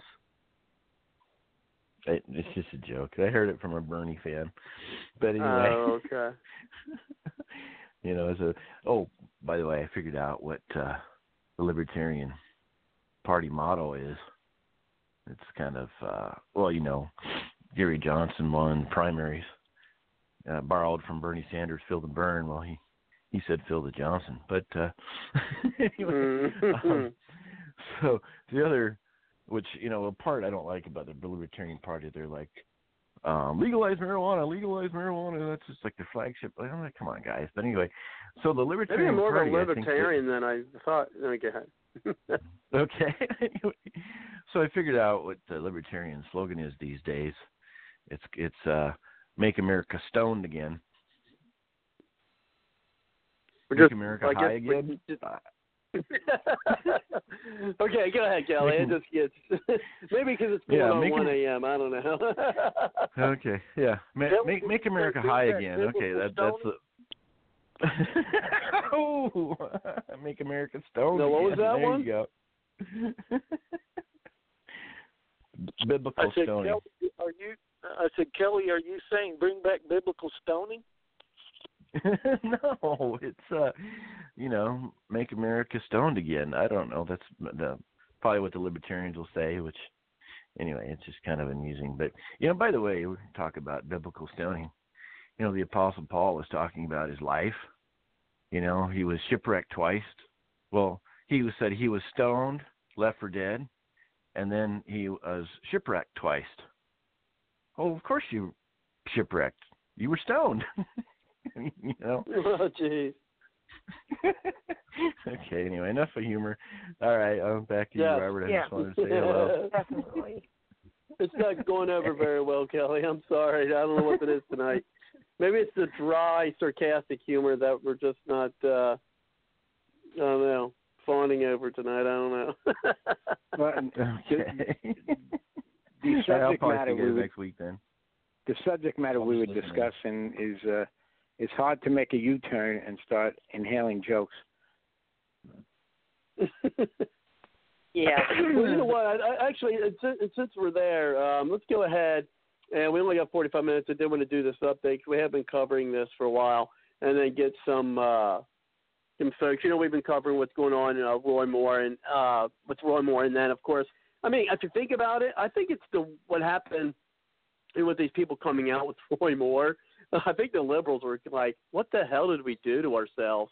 Just think about it. The first there was somebody came out for somebody. I can't even remember the first person who they came out. It wasn't even Franken. The first person they came out with was, there was that Hollywood guy who was frisking everybody. I don't know, that fat ugly guy. No, but Spacey? That wasn't nice. Oh, but whatever that Hollywood guy was that they start coming out saying, he groped me. Weinstein, yeah. Weinstein, he's got about and Frankenstein, yeah. But and then of course they come out with Roy Moore. And man, does it seem like to anybody else that once they came out with Roy Moore, man, just all these people are coming out of the woodwork about like all these liberals. Like then now you got first you have Franken, and we mentioned Franken, and then you have after Franken, then you have Conyers, and now you have this media guy who they're saying, oh my gosh, now he was growing. I mean, so now all these liberals were like, oh my God, what's going on? You really don't hear that much about Roy Moore. But of course, the liberals are trying to keep it alive. And I think what the difference is at least with, perhaps Conyers, definitely with Franken, because I mean, hello, it's a photo with his hands on a sleeping girl's boobs, right? And so, and unless that's your wife, you probably shouldn't do that, or girlfriend, or whatever. But anyway, but for somebody like that, you should not be doing that. But there's a proof now with Roy Moore. What bringing this up is that yearbook, and of course, so Gloria Allred is not prepared, and I think she's trying to use it as a tactic to get. Well, let me play the audio, and then I'll give you my take on it. It's not that long. It's only about 1 minute and 46 seconds. But this will give you an idea of the flavor of that. So let's go ahead and put that in. And who knows, maybe this will give us some things to – well, we can't laugh at this either. But let's go ahead and play the new audio. They arrest by going to a neutral third party and looking at the handwriting in the yearbook. Wouldn't that help? Well, again, if he's willing to testify under oath, yes. And sure, by the without way, that, in the absence of that, will you turn it over? Let me say in the absence of that. It's not just a footnote. This is extremely important. And if he is elected, clearly the Senate Select Committee on Ethics will hold a hearing. Fine, but before that time, there will be testimony not just by my client, I expect by other accusers. Understood, but this would be good information for voters to have before that. It would be an authentic signature in the yearbook. And why not just turn it over to a third party? It would be very good information for them to have to know whether Roy Moore is willing to raise his hand and testify under oath to tell the truth, the whole truth, and nothing but the truth, so help him God. Did he, in fact, assault Beverly? Did he, in fact, assault Lee Corfman, who says that when she was 14 years old, she was assaulted? Will the voters believe women who allege that they were assaulted when they were children or under the age of majority, or will they accept the denial of one powerful man? The election is in 2 weeks. So you still have a chance. In these 2 weeks, will you turn it over to somebody? And so does he. Other than sure, he has a chance to take the oath. Understood. But well, that's my side. Is I want him to do what my client Beverly says that she is willing to do: testify under oath. We've heard nothing. The silence is deafening as to whether he is willing to take the oath and testify truthfully. Well, all right. Thank you very much for being here. We'll see what happens. Well, I'll tell you what, I'll give you my take, and then we'll do a roundtable on this, starting with Thomas, of course, as our guest tonight. I think Gloria Allred is doing the typical liberal tactic. It's not the quote-unquote crime or alleged, alleged crime that and I think even statute limitations up. I have to move point anyway, but it's not that they want to try to get people. That's not why they want to get this guy under oath. No, they want to get Roy Moore, as they try to do with the people around Trump for this Russian collusion thing. It's not they want to try to gain him for that. They want to get him, in my opinion, they want to get him under oath because they want to try to get him so discombobulated, not that I think that they could, with though, you know, questions about that and other minutiae, so that he's going, that he may say something that is, you know, not fully accurate because of the passage of time. You know, maybe they have something that, you know, they're going to try to get him to, you know, say that he lied about, okay, you know, and that is what they're going to try to get him. And thank you, Susan. Susan had to go, but thank you very much, Susan, for coming to the show tonight. And then, it even got a little out. But anyway, and that's what I think. I think they're trying. I think it's a trap. I think she's trying to use this fingerprint thing. I mean, I don't like it saying fingerprint, but this supposed signature, as a trap to try to lure him in, to get him to do something under oath, just so they, not to try to get him to, you know, say something about, you know, him assaulting the girls or whatever, is that I think they're going to try to put him in a trap. And then secondly, notice how she worded that. Oh, well, if the state about, here's what's going to happen. And here's what I think is going to happen is, Roy, you know, especially with her saying, oh, well, if the people of Alabama want to believe these women, believe these girls, and if Roy Moore still gets elected, which I think he's got a, last thing I heard, he's like 5 points up in one of the, you know, 5 points up there. I really can't see a Democrat winning, but anyway, I guess it's possible. But what they're going to start saying about the voters of Alabama, you know, they didn't believe those women, and of course now they'll probably want to try to denigrate, you know, the people of Alabama as well. But anyway, so I mean, so what's your thoughts? So let's go ahead and start with you, Thomas, and then we'll bring in you, Kelly, and then John, and then Cindy, and then you know, we'll bring this you know, background for these things going on with Roy Moore. But first with you, Thomas. Well, I got to tell you, I used to have more respect for Gloria Allred years past, but as she got more famous, I think she started losing her mind, because what we all know in practicality, when you make the presentation as the plaintiff and then people tell you, well, we want to see if your yearbook is authentic, and she refused to do that, the burden's on her. The burden is on her and her client to show that this book is authentic. She refuses to do that. And then as a lawyer, she's asking Roy Moore to violate his 5th Amendment rights and testify on their behalf. That's insanity. You know, she needs to either go back to law school or apologize to the public at large for being stupid. You know, you just can't, you can't talk about this. You can't talk about this yearbook and then not want to show the authenticity of the book. And I don't know how true it is, but I had heard a story that one of the networks, when they put the picture out there, they photoshopped it and made all the ink look the same color so as to kind of support the person, because actually the inks are two different colors, which was bringing in the question, you know, on about the signature and stuff. I had read that. I don't know how true that is, but that's a story I had read. But for a lawyer to do what she did, and an alleged prominent lawyer, asked Roy Moore to violate his 5th Amendment right, and yet she, representing the plaintiff, refuses to present their burden of proof by examining the book to see if it's actually authentic. You know, this has become more of a soap opera than anything else.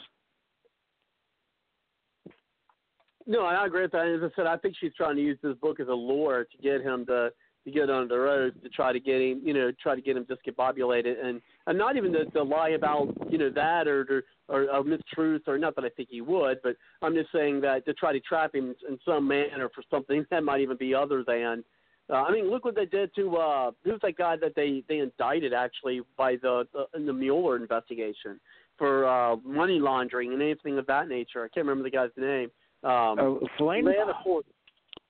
Manafort. Thank you. You know, Manafort. Oh, you know, and that has nothing to do whatsoever with what he's investigating, and that's a whole different story. But Kelly, what's your take on that?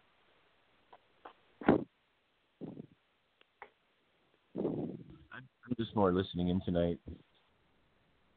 Oh, I mean about about what's going on with the Roy Moore and the signature. Or did you just come in to tell a few jokes tonight?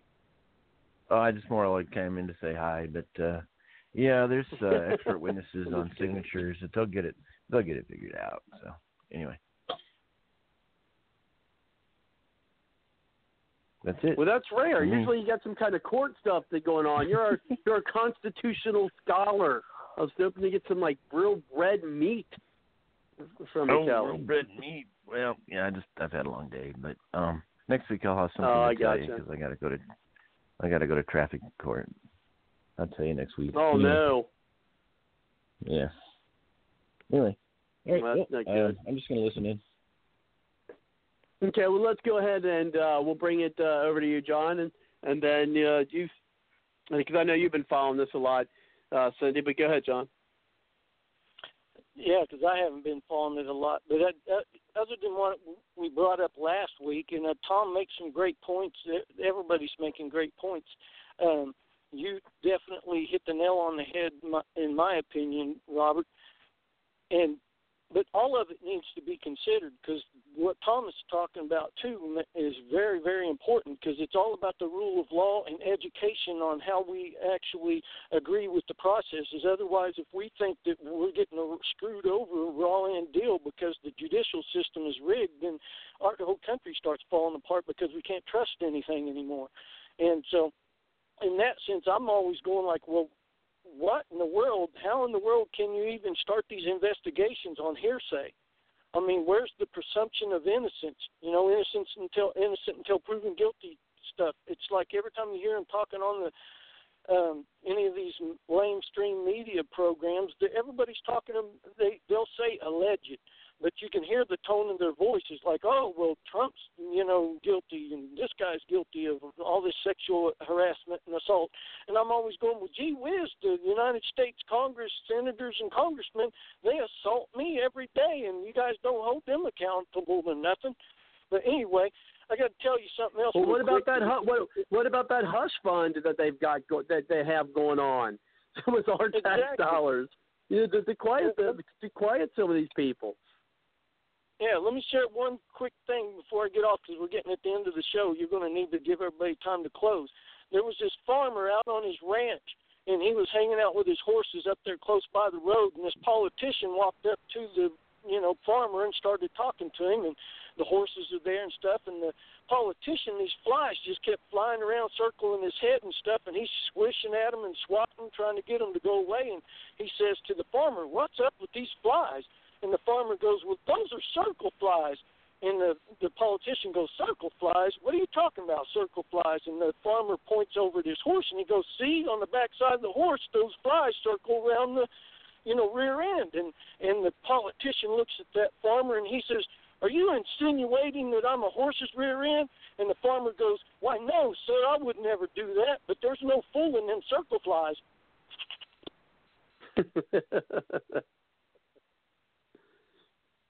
That was a good one, John. I don't think you tell many jokes on the show here. And I just got a message from Cindy. She had to go, and I'm so sad on that because I really want, because she's been really following the Roy Moore case, so I really want to get her input for that. But unfortunately, we're not going to be able to hear get that from her. So she wants to give her goodbyes to everybody. But here's, and since we're not going to get her point of view, unfortunately, on that, and I do see a few more folks on the line. If you'd like to chime in, just push the one on your number dial. We'll get you in. But I know, and you're right, John, we do have our closing comments for this evening. It looks like it'll be myself, you, and and Thomas tonight, you know, we'll do our summary. But one of the things I wanted to also bring up on this is that, well, real quick, because I just want to make sure because I have it in the title, I'll talk about it. Has anyone here been following what's been going on with Elizabeth Warren? With the whole Pocahontas thing? Trump, yeah. Well, there's really not much content there. I mean, Elizabeth Warren was always Elizabeth Warren's always one that shoots from the lip, you know. That's common practice with her. She can never substantiate anything she said, The most he said in this thing is that he used, that Trump used a racial slur. Well, I didn't know the historical, factual name of Pocahontas was a racial slur.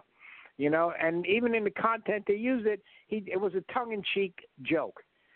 She may have viewed it as an insult, but nowhere in there could I find that what he said was a racial slur. I heard, I saw the video, you know, and I heard what he said, and I kind of cringed because, you know, there's a time and place for everything, and Trump just happens to make his own time and place every time. But you know, but the thing is, you know, it wasn't offensive. You know, it was a public slap at her, but it was based on fact.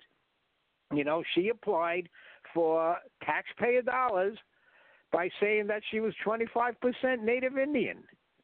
Yeah, and it was a lie. Right. And she should, instead of standing up to the podium and saying, you know, I don't appreciate what you said, Mr. Trump, but I do apologize to the public for lying and taking their money so I can go to school. Instead, she calls it a racial slur. You see what she did? Out of desperation, she pulled the race card, and she doesn't even have a race card.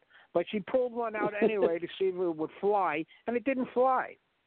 That's about all that happened. She, you know, I don't think she would make a primary for a 2020 run, first of all. I mean, she's not presentable. And everything that comes out of her mind, out of her mouth, is mostly fabricated. She exists on fabrication. You know, it's just a sad commentary on the type of political representation we have in Washington. Well, I tell you what, I remember a couple of years ago, I took a family trip to DC. My daughter, she missed, unfortunately, a school trip to Washington DC because she was in the hospital for a couple of weeks, and so she missed the trip. So, promised her I'd take her down, you know, down there, you know, to make up for it. And so I was down there. So I spent a couple hours, literally, in the gallery with the list to the Senate. I mean, I could. When I retire, I could probably stay all day and watching it. Of course, they were falling asleep, but I was enthralled until Elizabeth Warren came out, and I was like, "Oh, I'm ready to leave." I didn't want to listen to her. You know, I mean, even Harry Reid spoke, and I sat and listened to Harry Reid. But when she came out, I can't remember what they were even debating or talking about. I think it actually had to do with. Global warming, actually, is what I think they're talking about. But when she came out, I'm like, I can't listen to her. Let's go. I can listen to Elizabeth Warren. But yeah, I mean, I think she's doing it. It's really not. It's not as big news as, of course, as they're trying to make out of it. But I am glad to hear. You know, I'm glad they're kind of unfocusing, you know, away from Roy Moore. But I think they have a non-starter here, and I think why it was so important for them. And when I mean them, I'm not just talking about the Democrats. I'm even talking about some Republicans, too. They do not want Roy Moore in there because I think he could be the bellwether or whatever the term is to start cleaning the swamp, or as Huckabee called it, draining the cesspool. He said because at least the swamp has some ecological value to it, whereas Washington's not. So that's the draining it, calling it a swamp isn't as. Now, of course, they use swamp because, you know, D.C. really literally came from a swamp, right? But anyway, is that – and I think it could be, you know, the start of draining the swamp or cesspool, whatever, you know, description you want to call it, edge if you want to give it or whatever word. Because, you know, one, he's a lot like Trump. He's a really controversial figure. No, I really don't think Trump's as conservative as a lot of people have been giving him credit for, but you know, I mean, he might be the most conservative president since Reagan, which is a kind of a sad fact that that's really true. You know, but anyway, I mean, not only the Democrats doesn't want him to win, and I still think he's got a shot even after all this, and especially since it's kind of dying down. You know, I mean, it's with all this other stuff going on, and now of course, you know, we'll cover this maybe next week on North Korea. And you know, supposedly, you know, shooting off another rocket. I don't know how many people's heard a lot about that. Supposedly now they have, you know, a missile that could reach DC. At least distance-wise, they can. Whether they can successfully land it is something I don't think they have the capability of. But anyway, but I think not. You know, that there's many Republicans. Of course, look how fast. You know, there was Republicans who dropped off the bandwagon, not bandwagon, but you know what I mean, dropped their support of Roy Moore and how quickly they did it. Because I don't think they don't want him in either because they, you know, he's beginning to drain the swamp. And a lot of them, look at the people who didn't, you know, who wanted to jump ship from Moore. These are the people who, in my opinion, should get primaried out. You were talking about draining the swamp. I think you look back and you look at the people who withdrew their support for Roy Moore, and I think that they, you know, those are people that you could consider, you know, getting some new folks in and primarying them out. And I think Trump, he should, you know, he should support them. I think almost every now he supported Strange, if you recall, in the primary, but he kind of backed away from it. I think once he's seen the writing on the wall, which shows that he is becoming more experienced as a politician. I mean, that's what I think. But then, you know, you see the people jump ship, and those are the same, you know, globalists, rhinos, you know, statists, you know, someone would want to call them, New World Order folks. I mean, these are the people that, you know, I think are afraid of him doing that because the people want the swamp drained. They do. I mean, you know, and then that's why you're hearing a lot of people saying, let the people of Alabama decide. Let the people of Alabama decide. Because and through my understanding, I don't think the people of Alabama really care all that much about these allegations. I think a lot of them, you know, especially those who would already vote for them, think it's BS.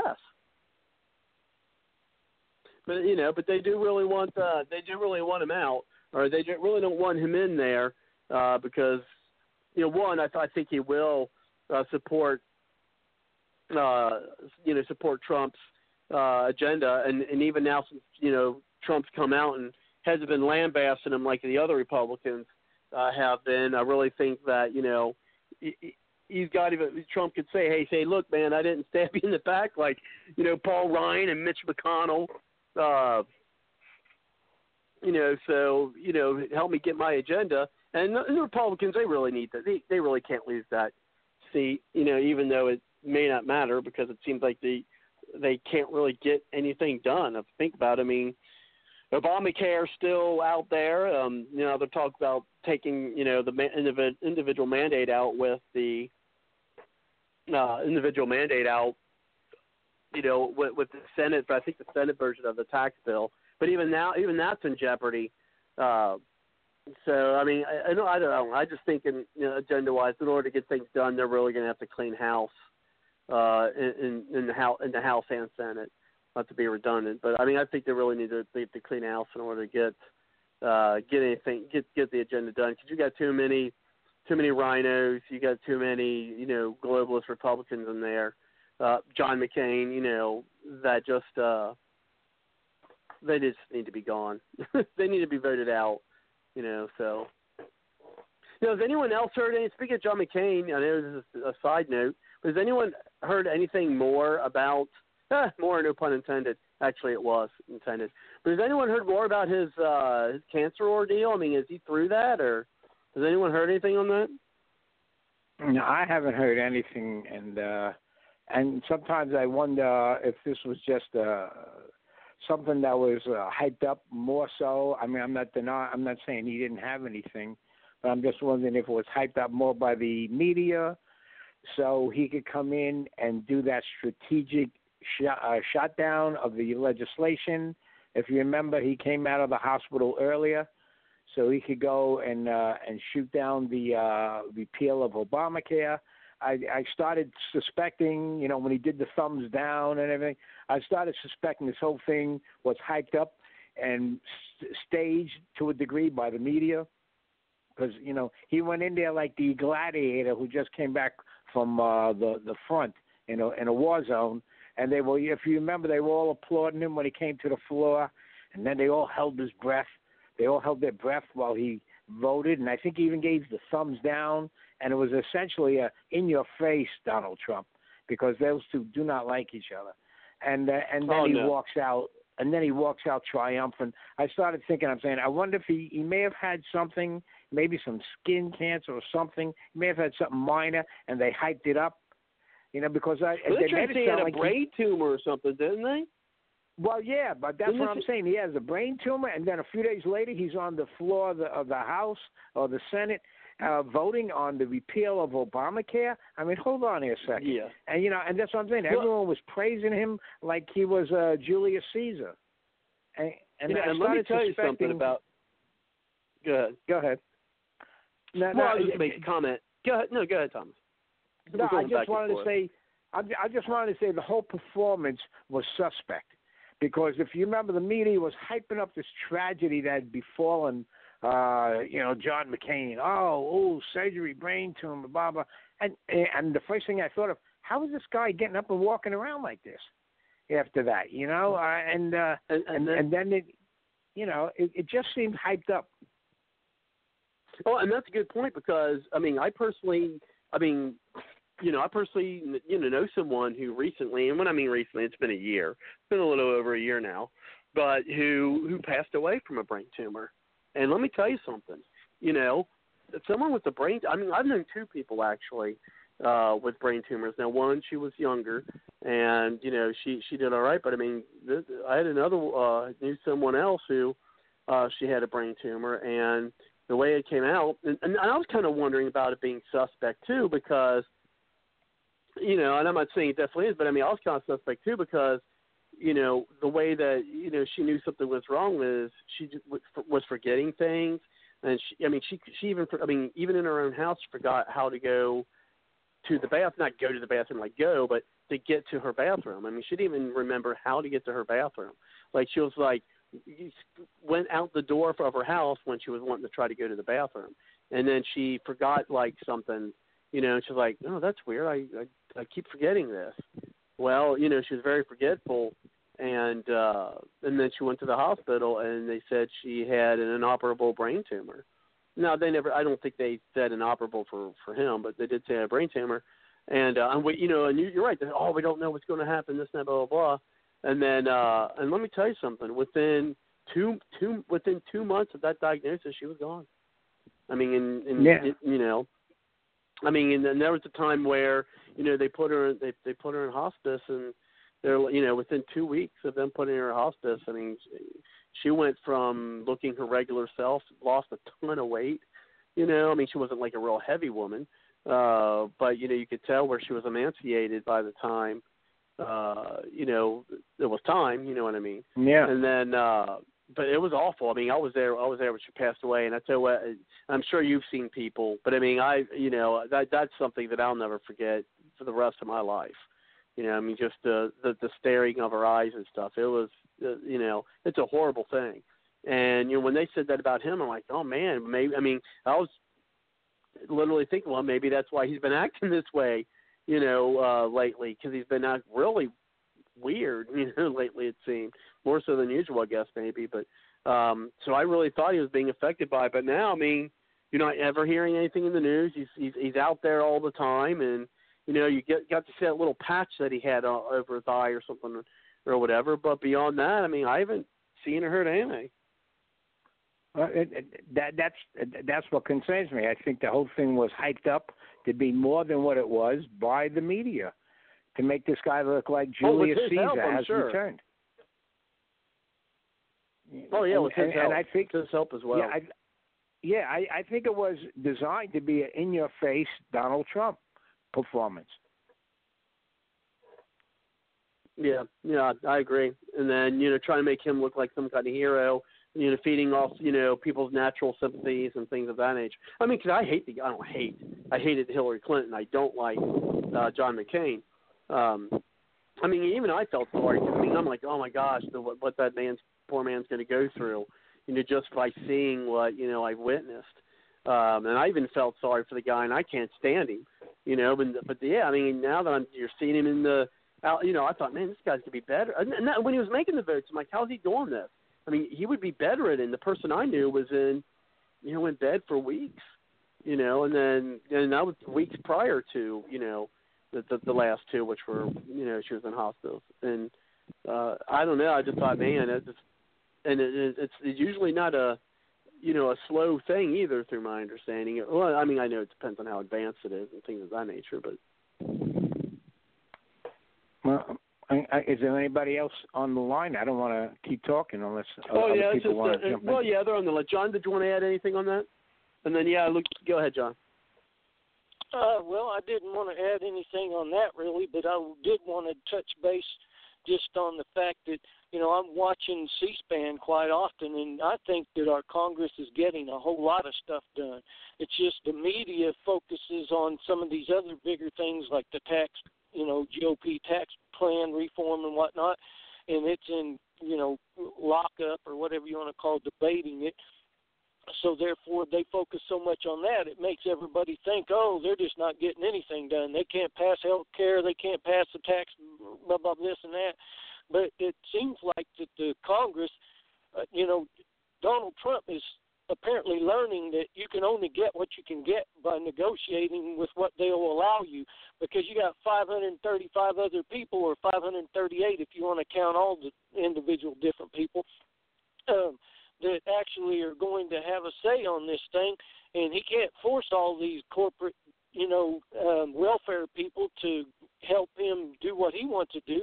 So it looks like we're headed for the 1920s Gilded Age, because I don't see tax rate cuts. That's a good thing. But if you ain't going to actually cut spending and get rid of all these tax credits, tax grants, tax rebates, and subsidies programs. You know, Tesla gets $500 million. SpaceX gets $500 million. NASA gets $19.5 billion or whatever it was. And it just goes on, ABC batteries, and then you heard of the cylinder thing in the past. So if you're not cutting the spending, then you're still pushing up the debt. Then you're still basically just giving corporate America their welfare. Well, and, you know, Trump in his speech today, he said, okay, we're going to get this tax plan thing done, and then we're going to go back and take care of health care and make sure that thing gets done. And then, hey, how many of you guys like to see the welfare taken care of or whatnot, you know? And I'm like going, okay, you're going to jerk the rug out from under these people because you're not going to allow we the people to actually have our voice included reciprocally and mutually in the rule of law. So therefore you're going to run roughshod over the rest of us with all this stuff and continue to do these corporate handouts. His hands tied behind his back. That's why Bannon left, so he can help try to get better candidates to replace all these down-ballot people that are crony, crooked capitalists that are, you know, screwing over we the people. So we got to try to figure out how to identify who the real good guys are and get them in office and get rid of the bad guys so Trump can get more of what I think he's trying to get done. But right now he has to settle for 10% or 20% of the loaf because that's all they're going to give him. Back to you. Well, John, I think, well, with that information, I think we might have to have a new segment on the show called John C-SPAN Report. You can kind of tell us what's going on, and no, I'm serious. You can let us going on with. I love CPAC. I mean, I don't. You know, are you working? You know, you don't have to answer. Are you retired, John? Or yeah, wrong medium to talk about those kind of things. Oh, I gotcha. Well, I don't. We don't ever talk off air, so I don't even think we email. But anyway, so yeah, I mean, if that's, I love C-SPAN. I used to watch that all the time. No, I don't, you know, really watch much TV much anymore. But if I had the time to do it, then you know that'd be great. So yeah, I'm all serious. Doing the John C-SPAN report. I think that'd be kind of cool. But anyway, I do see that it's about 6 minutes. Yeah, actually about 5 minutes before I have to start shutting things down for the evening. And so we'll go ahead and do, our closing comments. Each person's got a couple minutes to do that for the show. But we'll first see if and I appreciate it, the American Statesman still being hanging in there. If you want to be some closing comments, you're welcome to push the one, number dial, get you in, and we can do that. And then, but first, Kelly, would you have any closing thoughts for this evening? Did you say me? Kelly. Let's see first if Kelly's got any closing thoughts there.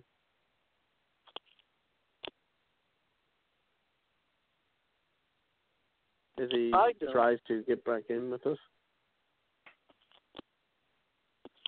Yeah, I hear something clicking. So, Kelly, just, pop in and if you can get that.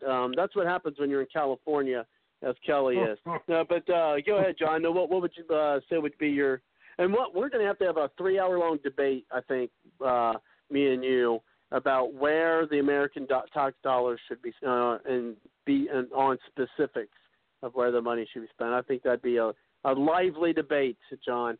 But anyway, but for people who are long-term listeners of the show, know that John and I go back and forth semi-often, especially when we start talking about government spending.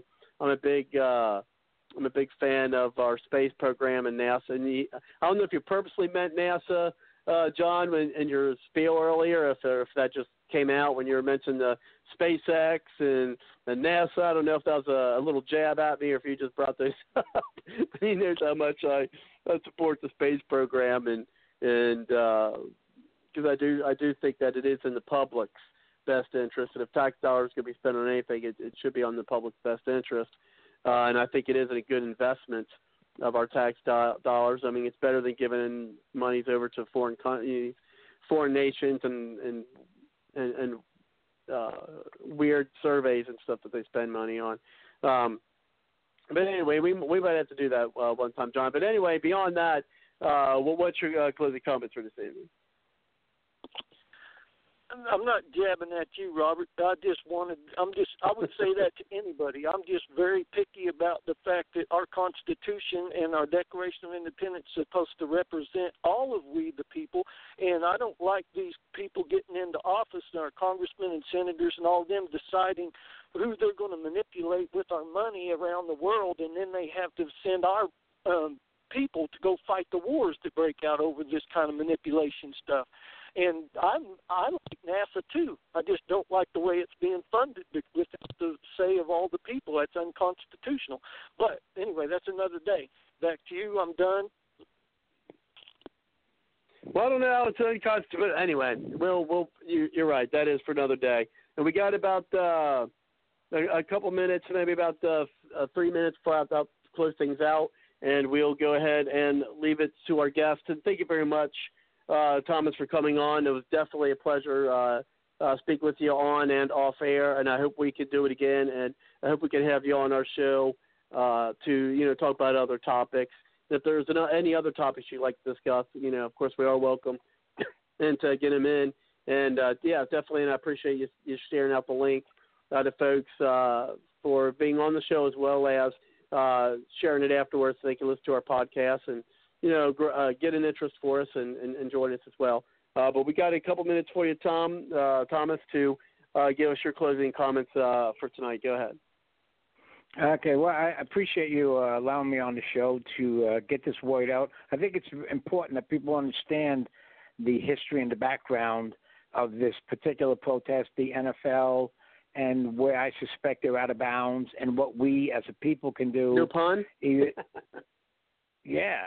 But I'm hoping, down the road, we can expand on this some more. But I would love for people who are listening to your show, even if they didn't call in, to submit their comments or maybe some formula we can come up with on the two instruments I presented. One with a boycott, how we can get a nationwide link of Americans throughout the country to boycott in unison.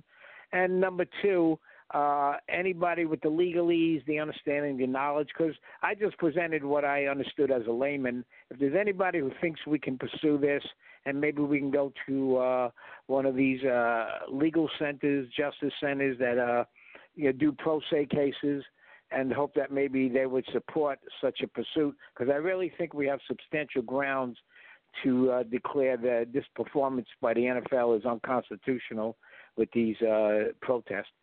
So, but like I said, I appreciate if they can call you. I mean, I'm sure you'll announce your way people can contact you at the end of the show. But if anyone has any ideas, suggestions, and stuff, and want to pursue it further, I hope they get back to you and let you know their thoughts and maybe some solutions. And once again, I appreciate you letting me on the show so we could talk about this topic, expand on it. And in the future, I know you and I talked briefly once about the history of Obamacare, which I think a lot of people would be in shock about if they knew how it was actually formulated. Oh, yeah, definitely. Man, I wish we could have touched base a little bit on that. Yeah, but definitely like to. Who knows, maybe we can even schedule that for the next show or so. But, yeah, definitely. Now, I know I got a on December 13th I will be I don't know whether I'm going to be able to do a live show on December 13th. I may have to do it another time because I got a personal invite to a dinner from the Green Township's GOP president, where the gubernatorial candidates will be speaking here in Ohio. So I got invited to go to dinner, listen to the the lieutenant governor, and because she's running for governor, and the other gubernatorial cabinets are going to be speaking as well. So I'm hoping to get the opportunity to maybe rub some elbows, and then also to perhaps obtain some interview promises to get those candidates on the show. So I'm hoping I may not be live on the air, but I will be still working there on the show, and perhaps even get some audio from their speeches, so that I can play them here on the show for you. Yeah, that'll be great.